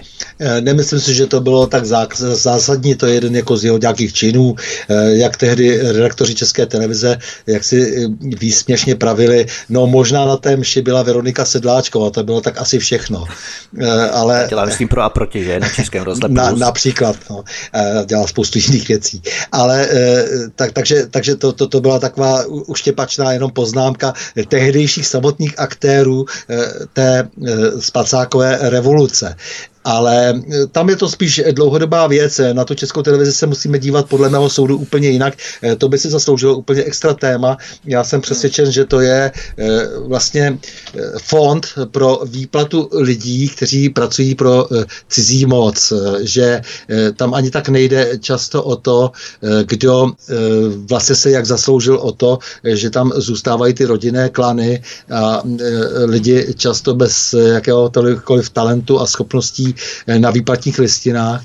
Tam jde spíš o to, že vlastně od doby, kdy se při české televizi mohl eh, vytvořit, eh, mohl vzniknout vlastně člověk tísni, tak od té doby se vlastně stává česká televize, já už to říkám asi teď po třetí za poslední dobu, se z ní stává vlastně tak trochu agentura jiné mocnosti, jako jiné velmoci. A řekl bych, že tam, když se budou snažit radní české televize nebo různí lidé, kteří poctivě se snaží rozklíčovat, o co v české televizi jde, že tam je někde ten klíč a e, protože Tomáš Halík jaksi slouží e, jaksi jiné e, velmoci Tomáš Halík samozřejmě sloužil někomu do listopadu 89 a někomu jinému po listopadu 89, protože pochopitelně všechno to, co stály ty jeho zahraniční cesty a nikdy vlastně nebylo nikdy osvětleno vlastně, kdo to všechno platil, tak to má nějaké své páníčky. Že? A, a česká televize je součástí tohoto procesu, takže řekl bych, že e, to je důležitější e, než nějaký legrační příběh, kdy rychle přiběhl, že by také nabídl své institucionální služby. Jak si označil to informaci za relevantní informaci tu, že Česká televize je v podstatě jakousi skrytou agenturou, která financuje nebo hájí zájmy cizích mocností. Já jenom tady ocituji v rychlosti Michala Jankovce, protože Michal Jankovec je jeden z bývalých členů Rady České televize, konkrétně od 30. června 2011 do 30. června 2017, který prohlásil konkrétně na třetím jednání Rady České televize 4. února 2015 ve 135. minutě zvukového záznamu eh, následující. ČT má skutečně určený úhel pohledu na základě doporučení Evropské komise, která povoluje veřejnoprávním médiím fungovat z poplatků pouze tehdy, pokud prosazují a dívají se na věci z úhlu pohledu tradic evropského humanismu a takzvaného kritického myšlení. Konec citace. Účast eh, v radě České televize je samozřejmě placená, její předseda bere 48 tisíc hrubého měsíčně, tři místo předsedové po 39 tisícech eh, hrubého měsíčně a řadoví členové 30 tisíc měsíčně, jenom abychom v tom měli tak trochu pořádek. To znamená, že tohle je v podstatě jakýsi důkaz eh, o tom, že česká televize skutečně nehájí zájmy, eh, prioritně tady primární zájmy českých občanů. Mm-hmm. Ano, je, je to tak, jako ti lidé všichni, kteří se vlastně kolem ní združují, eh, tak mají nějaký důvod eh, tu televizi podporovat. A, a samozřejmě zároveň jsou tu televizí podporováni. Eh, to je jasné. Eh, takže eh, to, že vlastně se celá řada lidí i z české televize schází potom eh, někde v americkém kulturním středisku a dohadují se o tom, co je třeba pro budoucno pro Deep State učinit, tak to samozřejmě vytváří vlastně jako tu jasnou legendu pro to, proč ta česká televize působí tak, jak působí a proč vlastně ti lidé, kteří se kolem ní tímto způsobem Eh, točili a zároveň se ví, že hájí ty správné zájmy, eh, o které teď jde a které vlastně plní kapsy a, a vytváří dobré zázemí eh, všem těm aktérům, takže do té české televize patří a proto v té české televize budou neustále vystupovat pořád dokola. Nicméně vraťme se ještě k té České křesťanské akademii, kterou jsme zmínili. Jímž je Tomáš Halík předsedou. Česká křesťanská akademie totiž sídlí na stejné adrese a to si právě hovoří o tom propojení v podstatě. Na stejné adrese jako Česká organizace Ackermann Gemeinde, což je křesťanské křídlo sudeckých Němců, respektive sudeto-německého Landsmannschaftu, i když to nejmírnější, řekněme, není to žádný Vitykobund a tak dále. Obě sídlí na adrese Vyšehradská 320 lomeno 49 Praha 2. Postupně se ale v Česku formují pro německé nadace, takzvané Stiftungy, ať se jedná o Friedrich Neumann Stiftung, Heinrich Bell Stiftung, Hans Seidel Stiftung anebo Konrad Adenauer Stiftung. A právě s posledním jmenovaným Konrad Adenauer Stiftung úzce spolupracuje i Halíkova Česká křesťanská akademie. Myslíš, že tato jeho vazba zastřešuje, posiluje Halíkovo napojení na německou lobby a německou agendu. Když si to vsadíme do kontextu Halíkova studia kurzu, jak jsme zmínili, sociálního psychologického výcviku, německou štázi v 70. letech, on se stylizuje do té roli, že opravdu hájí tu druhou stranu, Stoprocentně. Eh, ale ty přece víš, že já jsem tam jako dělal 18 let ředitele, že jo? To znamená, já jsem vlastně s ním byl jako velmi uh, úzce vlastně ve styku a vlastně 15 let jsme se, uh, jsme jenom koexistovali, že jsme se nemohli ani cítit, že jo? Ale, mm, ale nicméně mm, zároveň jsem... A diskutovali jste třeba to jeho napojení? Uh, ne, to, to, jeho napojení, to napojení i ty akademie a celá řada dalších věcí, jako tady byla napojena na uh, velmi úctyhodný různý spolky na německé nadace, ale nicméně prostě mě to tedy hrozně vadilo, že jo? Takže jsem se, potom jsem zajistil jakési finance financování skrze nějakou, eh, nějakou nemovitost, kterou vlastně jsem, odkud jsem se, eh, se jsem vymístil, jakousi mafii, která tam je církevní, teda to byla nemovitost, která tam eh, byla a tak dále, ale nicméně samozřejmě to, to napojení tam bylo, protože to tady můžu svědčit jako přímo, že, jo? že ta diskuze s těmi nadacemi, s těmi různými vlastně německými fondy byla velmi komplikovaná, zpočátku jednoduchá, jakože se podporuje demokracie a že to je v pořádku no, a tak dále, ale post postupně se vlastně zvyšovalo vlastně to napětí tím, že oni neustále vlastně si vynucovali co si, jako to znamená už jenom podpora Evropské unie. Já jsem tohle to nemohl nikdy přes nich před srdce, jakože pro mě to bylo mm-hmm. strašně komplikované a proto my jsme měli eh, spolu ten stálý konflikt. 15 let vlastně, eh, vlastně velmi, velmi tvrdý konflikt, kdy každý si jel po svém a já jsem se snažil, aby v akademii diskutovali lidé, eh, kteří jsou jaksi z nejrůznějších koutů a aby to byl ta opravdu pluralitní diskurs nějaký nějaký, eh, nicméně on samozřejmě uvažoval jaksi úplně jinak, protože byl právě napojen na nějaké další německé kruhy, eh, které jaksi si ho hýčkali, protože to byl eh, člověk, který byl ochoten udělat cokoliv právě, právě pro ty Němce. To tedy jaksi já se zase ochoten nebyl, protože mě dost vadilo to, že náhle bychom měli velmi seriózně diskutovat o německých národcích a tak dále, protože jsem říkal, tak to pánové už jako snad skončilo, to někdy jsme měli v roce 2000 jsme měli nějakou takovou debatu. A, takže usmíření už jsme, že to, by, to, to je v pořádku. Jo? No, Měli bychom se kamarádi, to je všechno v pořádku, ale nevím, co ještě dál chcete. A oni vždycky jako se snažili. No, oni to vnímají jako první krok, v podstatě jako ano, s homosexuální komunitou ano, v roce 2006. Jo? Nechceme žádné děti a o tom 10-15 let později už najednou mohou adoptovat děti z dětských domovů. Říkáš to velmi přesně, protože třeba u těch Ackermanů prostě byla celá řada lidí, kteří opravdu jako se chovali velmi seriózně a tak dále, ale najednou prostě najednou vidíš, že se tam objevují jiné hlasy, slyšíš už jako jiné lidi, eh, kteří říkají, no ale vlastně jako ono i ty majetky a tak dále. A říkáš si, tak pozor, tak dost, jako jo. To už, to už není to kamarádství, jo? Takže, takže to už je potom to stupňování. No a eh, v tomhle ten Tomáš Holík jako samozřejmě je velmi poplatný, ten je ochoten vlastně cokoliv odsouhlasit, eh, co bude sloužit jeho kariéře. Takže i ty německé peníze tam samozřejmě hrajou svou roli a hrajou tam roli, roli ty peníze, které mu umožnili vydávat tedy později ty knihy, Ono to v těch 90. letech nebylo tak slavný, jak se tady naznačil, to ne, to až později, eh, kdy začíná vlastně psát ty své beletristické pokusy, já tomu říkám průvodce po vlastním libidu, eh, jo, takové, ty, takové ty knihy sama eh, o sobě, s kým jsem se potkal, kdo mě má rád, komu jsem se eh, opřel o rameno a tak dále.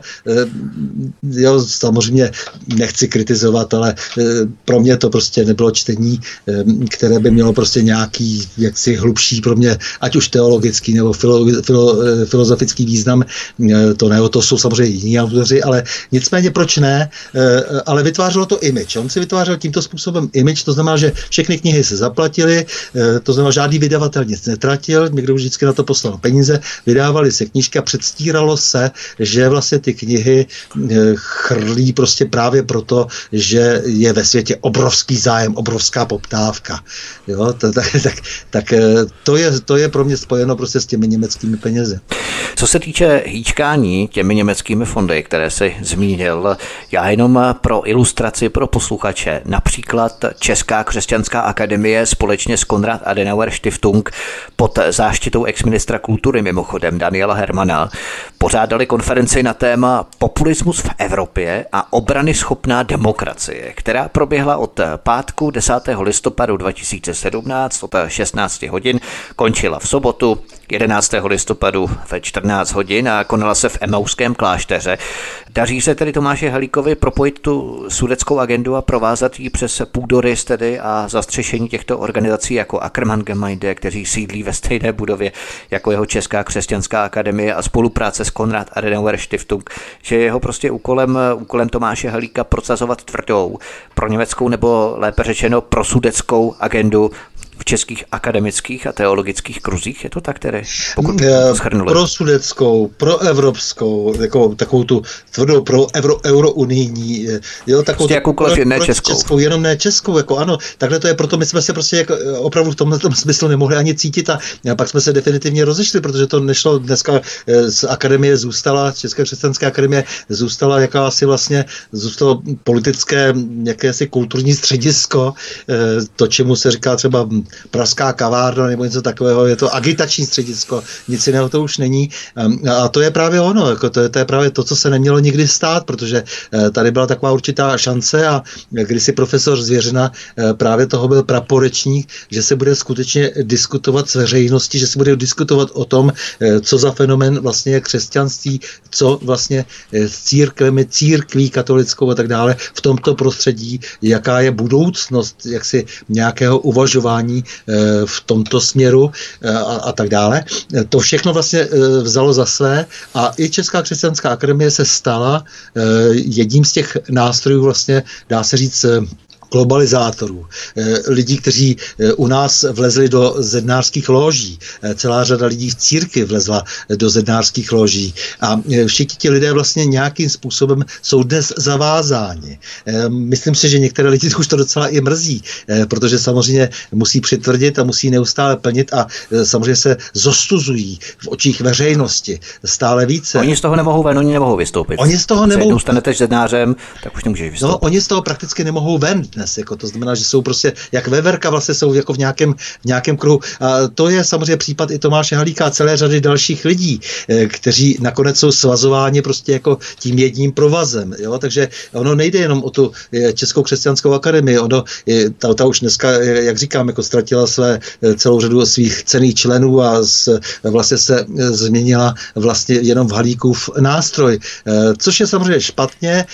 On má pocit, že tím získal jaksi nějak nějakou instituci, že tím eh, se zbavil nějaké opozice, ale nicméně prostě ztratil vlastně nějakou eh, relevantní podporu nějaké rozumné veřejnosti. Takže eh, vlastně už potom na té straně jedné vystupují jenom ty různé politické ziskovky, jo, a do toho tedy vlastně jako ti lidé, kteří teď se jmenoval třeba kolem České televize, ono je to vlastně, jako to můžeme postupně definovat jako ty, ty jednotlivé okruhy lidí, kteří vytváří vlastně jeden takový společný chumáč, jednu takovou společnou eh, kouli, kde se to tak jako všechno převaluje dohromady, kde se všichni snaží eh, podpořit jakoby jeden druhého, zároveň cítí, že se zdroje eh, tenčí, no a to uvidíme teď jako už v příštích měsících, jak vlastně na tom ve skutečnosti ti lidé jsou. A je to dáno hodně vlastně i tím, tou, tou kontinuitou těch jejich starých životů a, a, a těch jejich předstíraných nových životů, to znamená ten život ve lži, eh, který se třeba v tomhle člověku hodně, hodně e, zobrazuje, e, tak ten tady teď bude páchat paseku. Ty jsi zmínil lidi z české televize a jenom pro dokreslení možná by bylo dobré zmínit lidi, kteří se účastnili té přednášky, kterou jsem zmínil v Emouském klášteře protože na té přednášce kromě Tomáše Halíka vystoupil šéf-redaktor Bakalova týdeníku Respekt Erik Tabery. To v podstatě dokumentuje, jak vysoko a jak jsou provázaní všichni tyto lidé a jak formují to veřejné mínění, protože se scházejí na těchto různých eh, schůzkách, eh, přednáškách a tak dále. Eh, účastnil se tu třeba politolog Martin Mejstřík z Institutu mezinárodních studií Fakulty sociálních věd Univerzity Karlovy, historik a politolog Jacques Rupnik. Vystoupil tu rovněž sociolog Jan Hartl, ředitel agentury Stenmark o nacionalismu a náboženství. Tu hovořil Jaroslav Šebek, třeba ze Sociologického ústavu Akademie věd České republiky. Znamená Jiří Drahoš, že tehdy. Vystoupil tu také v panelové debatě moderátor České televize Václav Moravec přímo na této konferenci. A celou konferenci moderoval reportér Českého rozhlasu Radko Kubičko. To znamená přímé vazby na Českou televizi, Český rozhlas přesně na tyto organizace Ackermann Gemeinde, Česká křesťanská akademie a samozřejmě Konrad Adenauer Stiftung. Takže to je jenom pro dokreslení situace, kdy Tomáš Halík otevřeně spolupracuje s fondy těch nejtvrdších německých neziskovek Konrad Adenauer Stiftung nebo Združení katolických sudeckých Němců, to je samozřejmě mírné, Ackermann ale takové je napojení v podstatě na ty největší, nejpřednější média v České republice, abychom si uvědomili opravdu tu neskutečnou obrovskou provázanost. No ne, samozřejmě, že tohle to je prostě mě jako to vhání trošku slzy do očí, protože to je naprosto zničení vlastně jako toho českého kulturního prostředí a je to dáno vlastně tou kontinuitou zase zpátky, prostě pokud nepoznáme minulost, nepochopíme budoucnost. To je hrozně důležité. Tím, že vlastně ten převrat vlastně se organizoval s těmi starými kádry, s těmi lidmi minulosti. Jako to, to, to přece z toho úplně je patrné. Konec konců, když už, se, když jsme u toho Daniela Hermana eh, nic eh, vezlem, ale Daniel Herman eh, přece víme, jak to bylo prostě, když jako mu první zpráva státní bezpečnosti umožnila, aby vyrazil v polovině 80. let, když byl v semináři v Litoměřicích, vyrazil do Izraele a potom, jak se si popojížděl po západní Evropě, jak se mu zlíbilo, no tak to přece co se znamená, když jeho otec vlastně byl dvojnásobný agent státní bezpečnosti a e, zároveň třeba získali nemovitost po sudeckých Němcích v dobré vodě na Šumavě e, před e, v 50. letech. Takže tyhle ty věci vlastně tady hrajou obrovskou roli. Lidé si neuvědomují tu, tu, tu kontinuitu, ten, ten problém toho, že to nejsme schopni nějakým způsobem rozseknout. Já jsem první, kdo bych jaksi těm lidem odpustil kde co, kdyby prostě hájili alespoň české zájmy.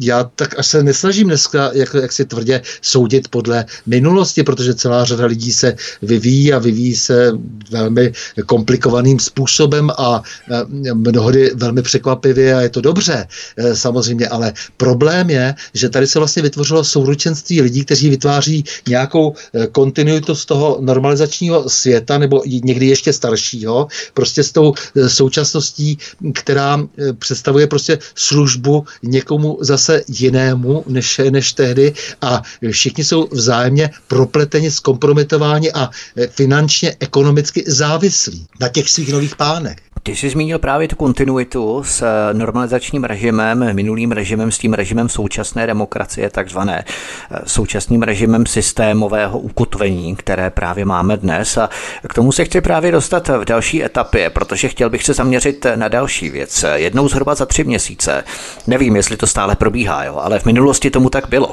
že jednou zhruba za čtvrt roku se pořádaly neveřejné neformální schůzky ve zbraslavské rodinné vile Vladimíra Dlouhého a jeho druhé ženy Elišky Břízové.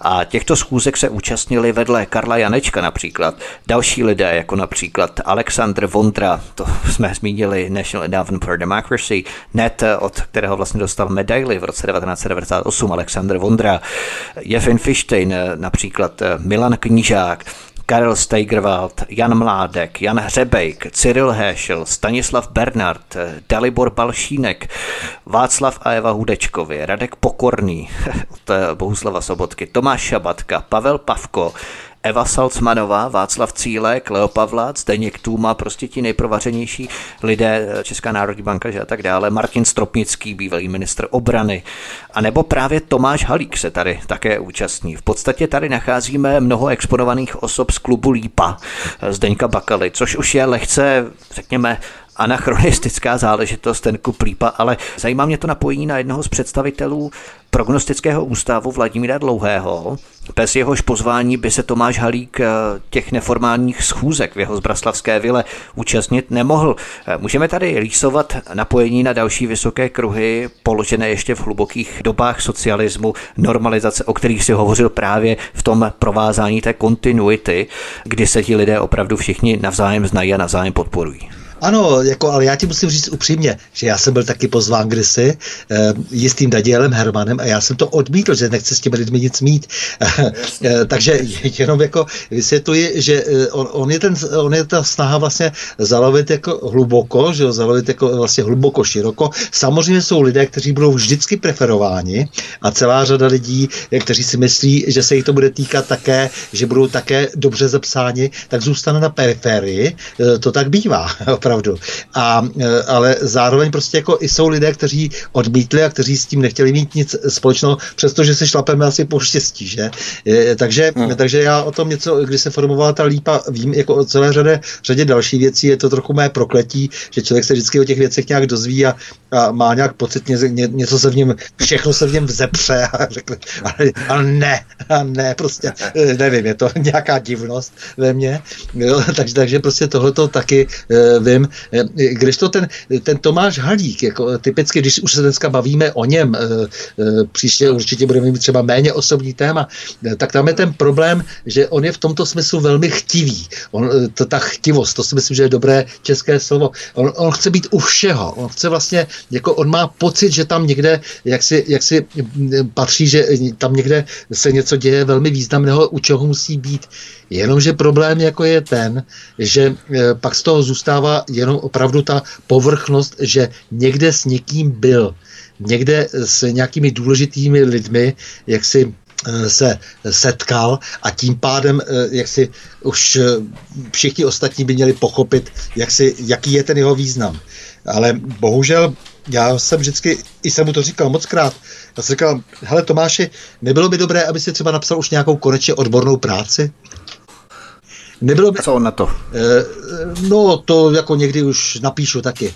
Já jsem říkal, víš, ono, ono už jako to docela jako eh, čouhá jako sláma z bod, eh, protože hold jako jsou tady lidé, kteří mají pocit, že třeba když někdo o sobě říká, že je filozof, že by měl mít za sebou nějakou práci, která by e, vysvětlila, proč jak si je schopen vytvořit nový myšlenkový systém. třeba. Jak jsi možná říkal, že se v tobě vždycky všechno vzepře, že se k těm informacím dostaneš, ale odmítneš eh, třeba i to pozvání na ty zbraslavské schůzky od eh, jistého Daniela Hermana, tak eh, možná tě řídí, co si ze zhora, co si agnostického, nikoli prognostičtí lidé, ale agnostického, tak nějak napůl mezi tím křesťanstvím a ateismem. To je jenom tak trošku humorně, ale jako poslední můžeme zmínit třeba Sekira Foundation, nadace Luďka Sekiry, Luděk Sekira, který spolupracoval s bosem českého podsvětí kmotrem Františkem Mrázkem, teď se předstírá, že je to ctihodný občan, který dokonce založil nadaci Sekira Foundation. A v této nadaci vedle Daniela Kroupy Jiřiny Šiklové, Michala Žantovského, prostě těch profláklých jmen a tváří Havlérky, tak tady najdeme právě Tomáše Halíka v této nadaci Sekira Foundation. Sejmě si vybírá stejně ctihodnou společnost asi, že? Myslím, že to charakterizuje ta nadace Ludka Sekiry eh, velmi tuto dobu. Eh, Luděk Sekira, kdo to byl? Eh, Luděk Sekira byl předseda fakultního výboru SSM na Právnické fakultě Univerzity Karlovy napráskal studenty za to, že na Petřinách, na kolejích eh, poslouchali Kryla a Hudku. Ti studenti skončili ve Čkalově ulici na výslechu na policii. Do dneška si to celá řada z nich velmi dobře pamatuje. Tenhle ten práskáč potom vstoupil do komunistické strany, No a po uh, převratu začal obchodovat s nemovitostmi, než zjistil, že tady nějaký větší prostě záměr třeba u nějakého uh, mráz, Františka Mrázka a že by se s ním dalo jako, jako udělat jako nějaký velký kšeft. A deset let spolupracoval s člověkem, uh, kolem něhož nebyly dodnes vlastně došetřeny vraždy. S člověkem, který nakonec sám byl zavražděn. Deset let to byl společník v podstatě komplic Kmotra Mrázka. Eh, ve té, v té slavné Kmentově knize byl, je uveden Luděk Sekira eh, pouze 702krát z odposlechu. Dobře. o to nejde. Takovýto člověk, tohoto druhu prostě, který si potom zaplatí svoje účastenství v jedné z kolejí Oxfordské univerzity, která vznikla eh, někdy v roce 97, tuším, jako jak se to je, nová kolej vlastně eh, univerzity. Eh, navzdory tomu, co on o sobě Sekera sám říká, nebo to, co říká o tom svém projektu s tou univerzitou, postaví tam jakýsi dům Luďka Sekery, který je ovšem mimo ten pozebek dokonce Oxfordské univerzity, ale tváří se, že to týká Oxfordské univerzity, ale dostane se tam do, do vedení té univerzity a tak dále. No, potom tam dostává čestný doktorát po tomto jeho majstrštiku eh, Tomáš Halík. Eh, protože on sedí ve vedení a podpořil tu, tu univerzitu, podpořil, eh, podpořil vlastně tu kolej. Proč to celé říkám? Protože uh, Luděk Sekira, jak si, s takovýmto profilem, kdy se ohradil i jeden oxfordský student, uh, v jednom časopisu říkal, no tak snad už jsme si tady vyříkali to, že například uh, syn Kaddáfího nemá co podporovat Oxford, Oxfordskou univerzitu a nějaký člověk, který je spojen možná s nějakými vraždami a s nějakými jinými problémy z východu, že by neměl být také sponzorem uh, Oxfordské univerzity. Uh, tak tenhle ten člověk se stane potom předsedou Eh, jakési nadace a do té schromáždí lidi, jako je Tomáš Halík, Michal Žantovský, Jiřina Šiklová, Jiří Pehe, Martin Palouš, Daniel Kroupa, Jiří Přibáň, Jakub Jerza, Václav Štětka. Ty poslední nejsou tak důležití, to je na vyplnění prostoru. Vidíš, to jsou zajímavé souvislosti. Templetonovu cenu tu jsme tu probídali. V poslední kratší části, úplně té poslední, se pojďme věnovat některým tématům, které Tomáš Halík hlásá buď v jeho mediálních vystoupeních nebo v knihách. Vedle sudecké agendy, kterou jsme tu široce probrali, ač je předsedou České křesťanské akademie. Všiml jsi si někdy, že by zapáleně řešil Tomáš Halík problémy vraždění křesťanů v některých zemích v Africe například nebo středním východě v Ázii. Hrozně údatně tedy bojuje za soužití s muslimy v České republice, to ano, ale že by o to zapáleněji bojoval za křesťany po světě, toho jsem si nějak nevšiml. Máš třeba ty nějaké informace, které já nemám? Ale jeho to přece vůbec nezajímá. Já jsem s ním kdysi diskutoval o tom, jaká situace je ve Vatikánu a jako, jaký papež a kdo přijde a jaký arcibiskup. A on jako tak pohrdavě se na mě tak podíval a říkal, tebe to nějak zajímá, ta církev. Eh, jeho to vůbec nezajímá. Ti kritici, kteří jak si si o ně myslí, že je to zaujatý katolík, tak by byli velmi překvapeni. Jemu je to vlastně úplně jedno. Je to úplně jedno, eh, on ví, že dnes plní nějakou jinou roli, než plnil před listopadem 89 a plní tu roli a mají plnit, na, mají plnit v církvi. Tak ji plní v církvi. To je všechno. Je, samozřejmě to je strašně tvrdá kritika, to, co říkám, ale je to tak. Protože eh, když eh, jsem schopen vlastně o sobě mluvit jako o filozofovi a nemám za sebou jedinou práci, jedinou filozofickou práci. Součástí e, té naší euroamerické kultury bývá, že když e, jak si e, někdo chce být filozofem, tak by měl alespoň v písemné podobě dát ano. najevo, že prostě pochopil nějak, nebo vytvořil nový systém myšlení. Učitel filozofie a filozof, to je opravdu něco velmi jiného. Eh, to o sobě třeba říká i ten Daniel Kroupa, což je hodně legrační. Jako Daniela znám příliš mnoho let, než abych si o něm myslel, že je filozof, ale, ale oni si opravdu ti lidé při, takhle uměle vlastně si, jak si e, malují pod svá jména tyto jaksi vznešené tituly kdysi, ačkoliv prostě to, to není nej, jediný důvod. A e, to samé je s teologií toho Tomáše Halíka a tak dále.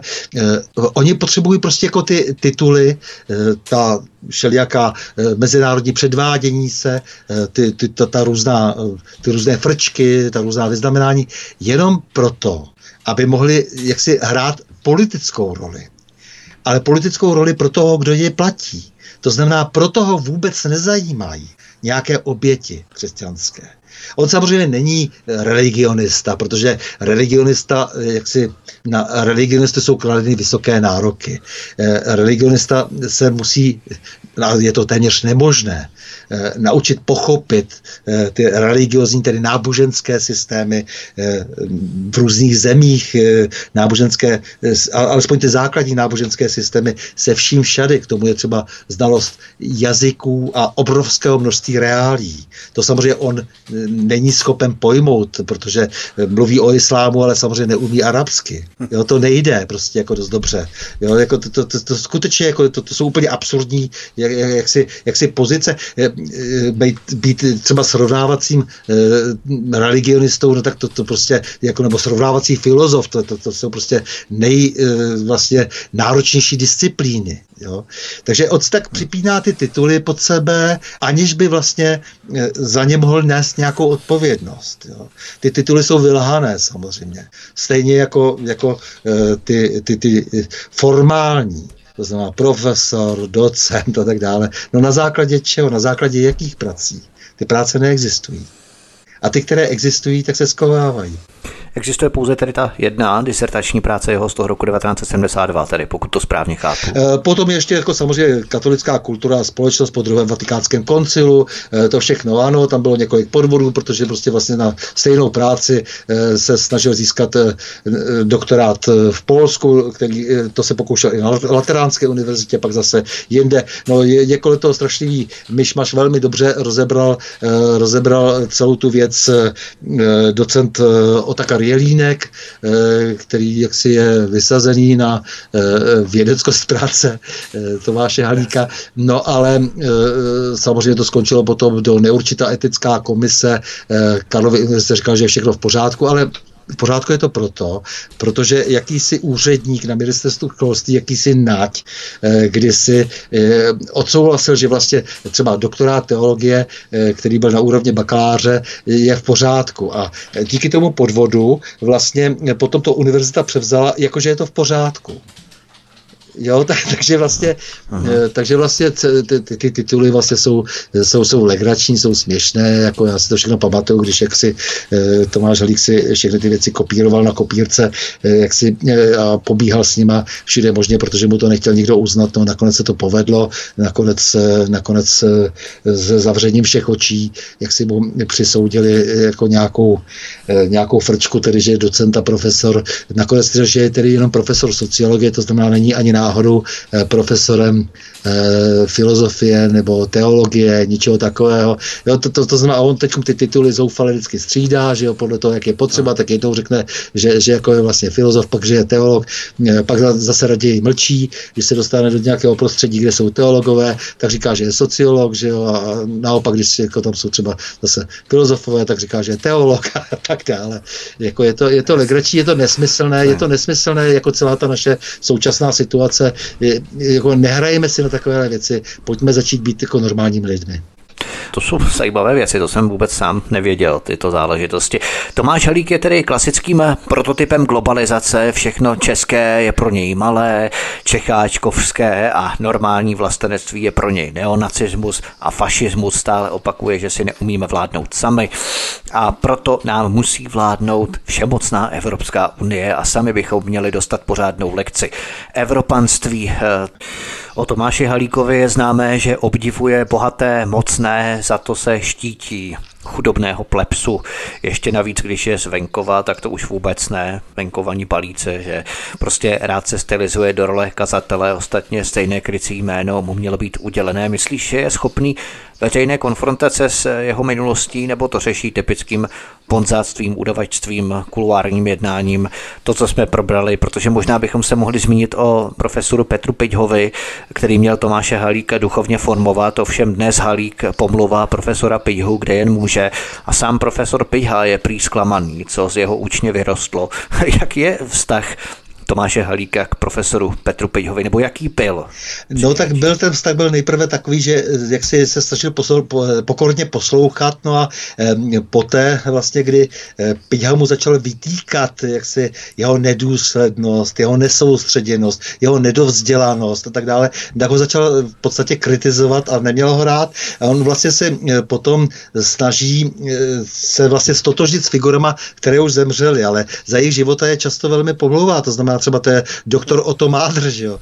To, to prostě byl člověk, který, který mu nastavoval zrcadlo se vším všady, ale jak se když to tomu bylo velmi příjemné a mluvil o něm, jakože on vlastně pochází z plebejského prostředí a já jsem se vždycky ptal, a odkud vlastně pocházíš ty? A bylo ticho samozřejmě.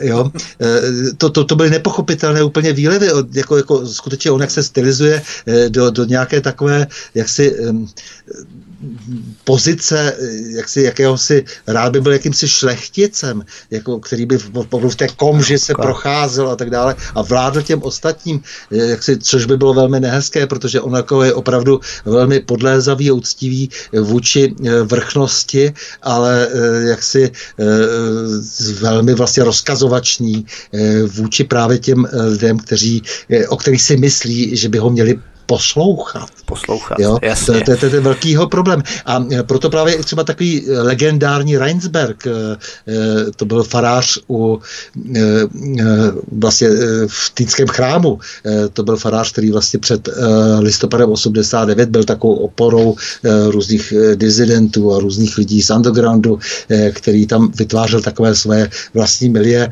takže vždycky říkal, no ona mu opravdu padá ta rosa do toho nosu.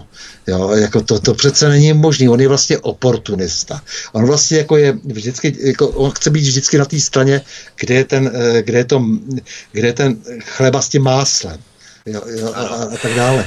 Tak, takže to, to je vlastně problém toho Tomáše, že on jako se vlastně teď nemůže vlastně vymanit z toho, že vlastně ta společnost ho nakonec nepřijala, že se nestal tím prezidentem, že vlastně to všechno vlastně vyplynulo na povrch že ta, ta snaha těch hochů, kteří mu sehnali teda tu oporu v té Templetnově e, nadaci, tak e, vyšla v niveč, protože přece jenom se pak zalekl a nekandidoval teda na toho prezidenta e, České republiky, alespoň byky.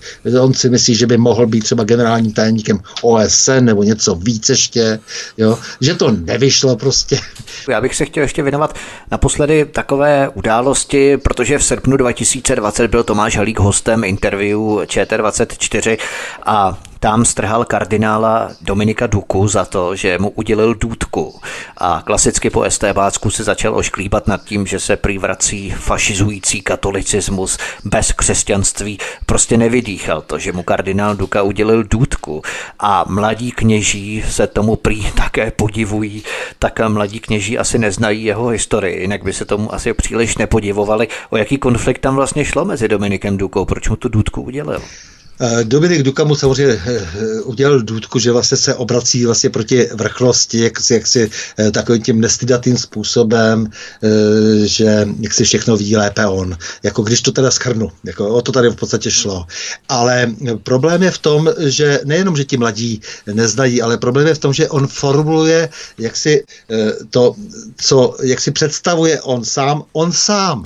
On sám sebe neustále obhajuje a formuluje prostě v těch médiích. Rozumíš, to není tak, jestli nějaký mladý kněží nebo ti, či oni, eh, to, to jsou vlastně jeho vlastní výmysly. On, on sám vytváří svůj vlastní image. On sám o sobě řekne, že je filozof. Není. On sám o sobě, řekne, že je teolog, nemá jedinou teologickou práci. Jako, to se nedá jak se respektovat. Jo? On sám řekne, že nějací mladí kněží On sám řekne, že jenom nějací lidé ho pomlouvají a ty, ty, že se dají spočítat na prstech jedné ruky. Není to tak. Jo, jo tak, takže, takže to vytváření, jako ta, ta, ta, ta, ta self-promotion, že jo, to vytváření vlastně té vlastní yeah. image, jako, jako to, to je vlastně jako to jeho a intenzivní a neustále, pořád dokola.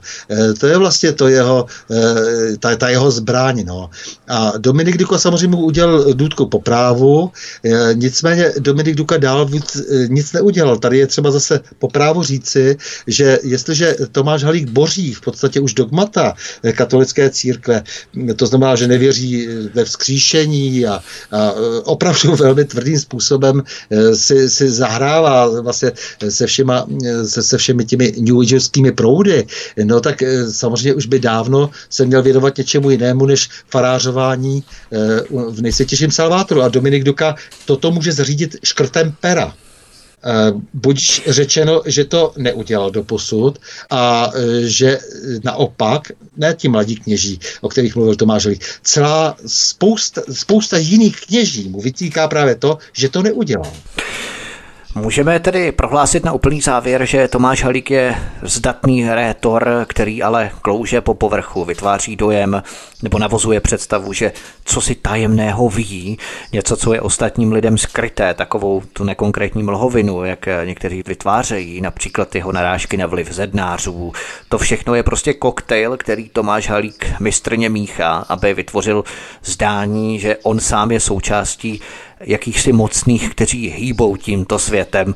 Asi takto bychom mohli úplně na závěr charakterizovat jeho samotného. No určitě, to je tak, jako to je, to je vlastně, ta, ta jeho hra je celá vlastně jako v tomhle takovém pro mě tedy velmi prokouknutelném herectví, ale nicméně celá řada těch mladých lidí, kteří přichází třeba do toho nejsvětějšího Salvátora, eh, tak je to ještě pořád nějak asi omračující. Nicméně eh, dlužno podotknout, že oni často v tom Salvátoru, to jsou ti vysokoškoláci, kteří přichází do těch prvních, druhých ročníků eh, v těch školách a potom zase mizí velmi rychle mizí. Yeah. Takže eh, vlastně ta jeho práce je sice zajímavá, ale nicméně má eh, z hlediska jaksi jeho osobního působení efemerní význam. Eh, protože on jako vlastně jakoby nějakým způsobem ohromí, vlastně dá se říct takovým tím nejbulvárnějším způsobem, jako to znamená, potkal jsem se s tím a tím a my víme, o co tady jde a máme informace a tak dále. Jo, jo, jo, jo. Podívej, jaký mám velký kamarád. A, rozumíš, a já se vždycky ptám,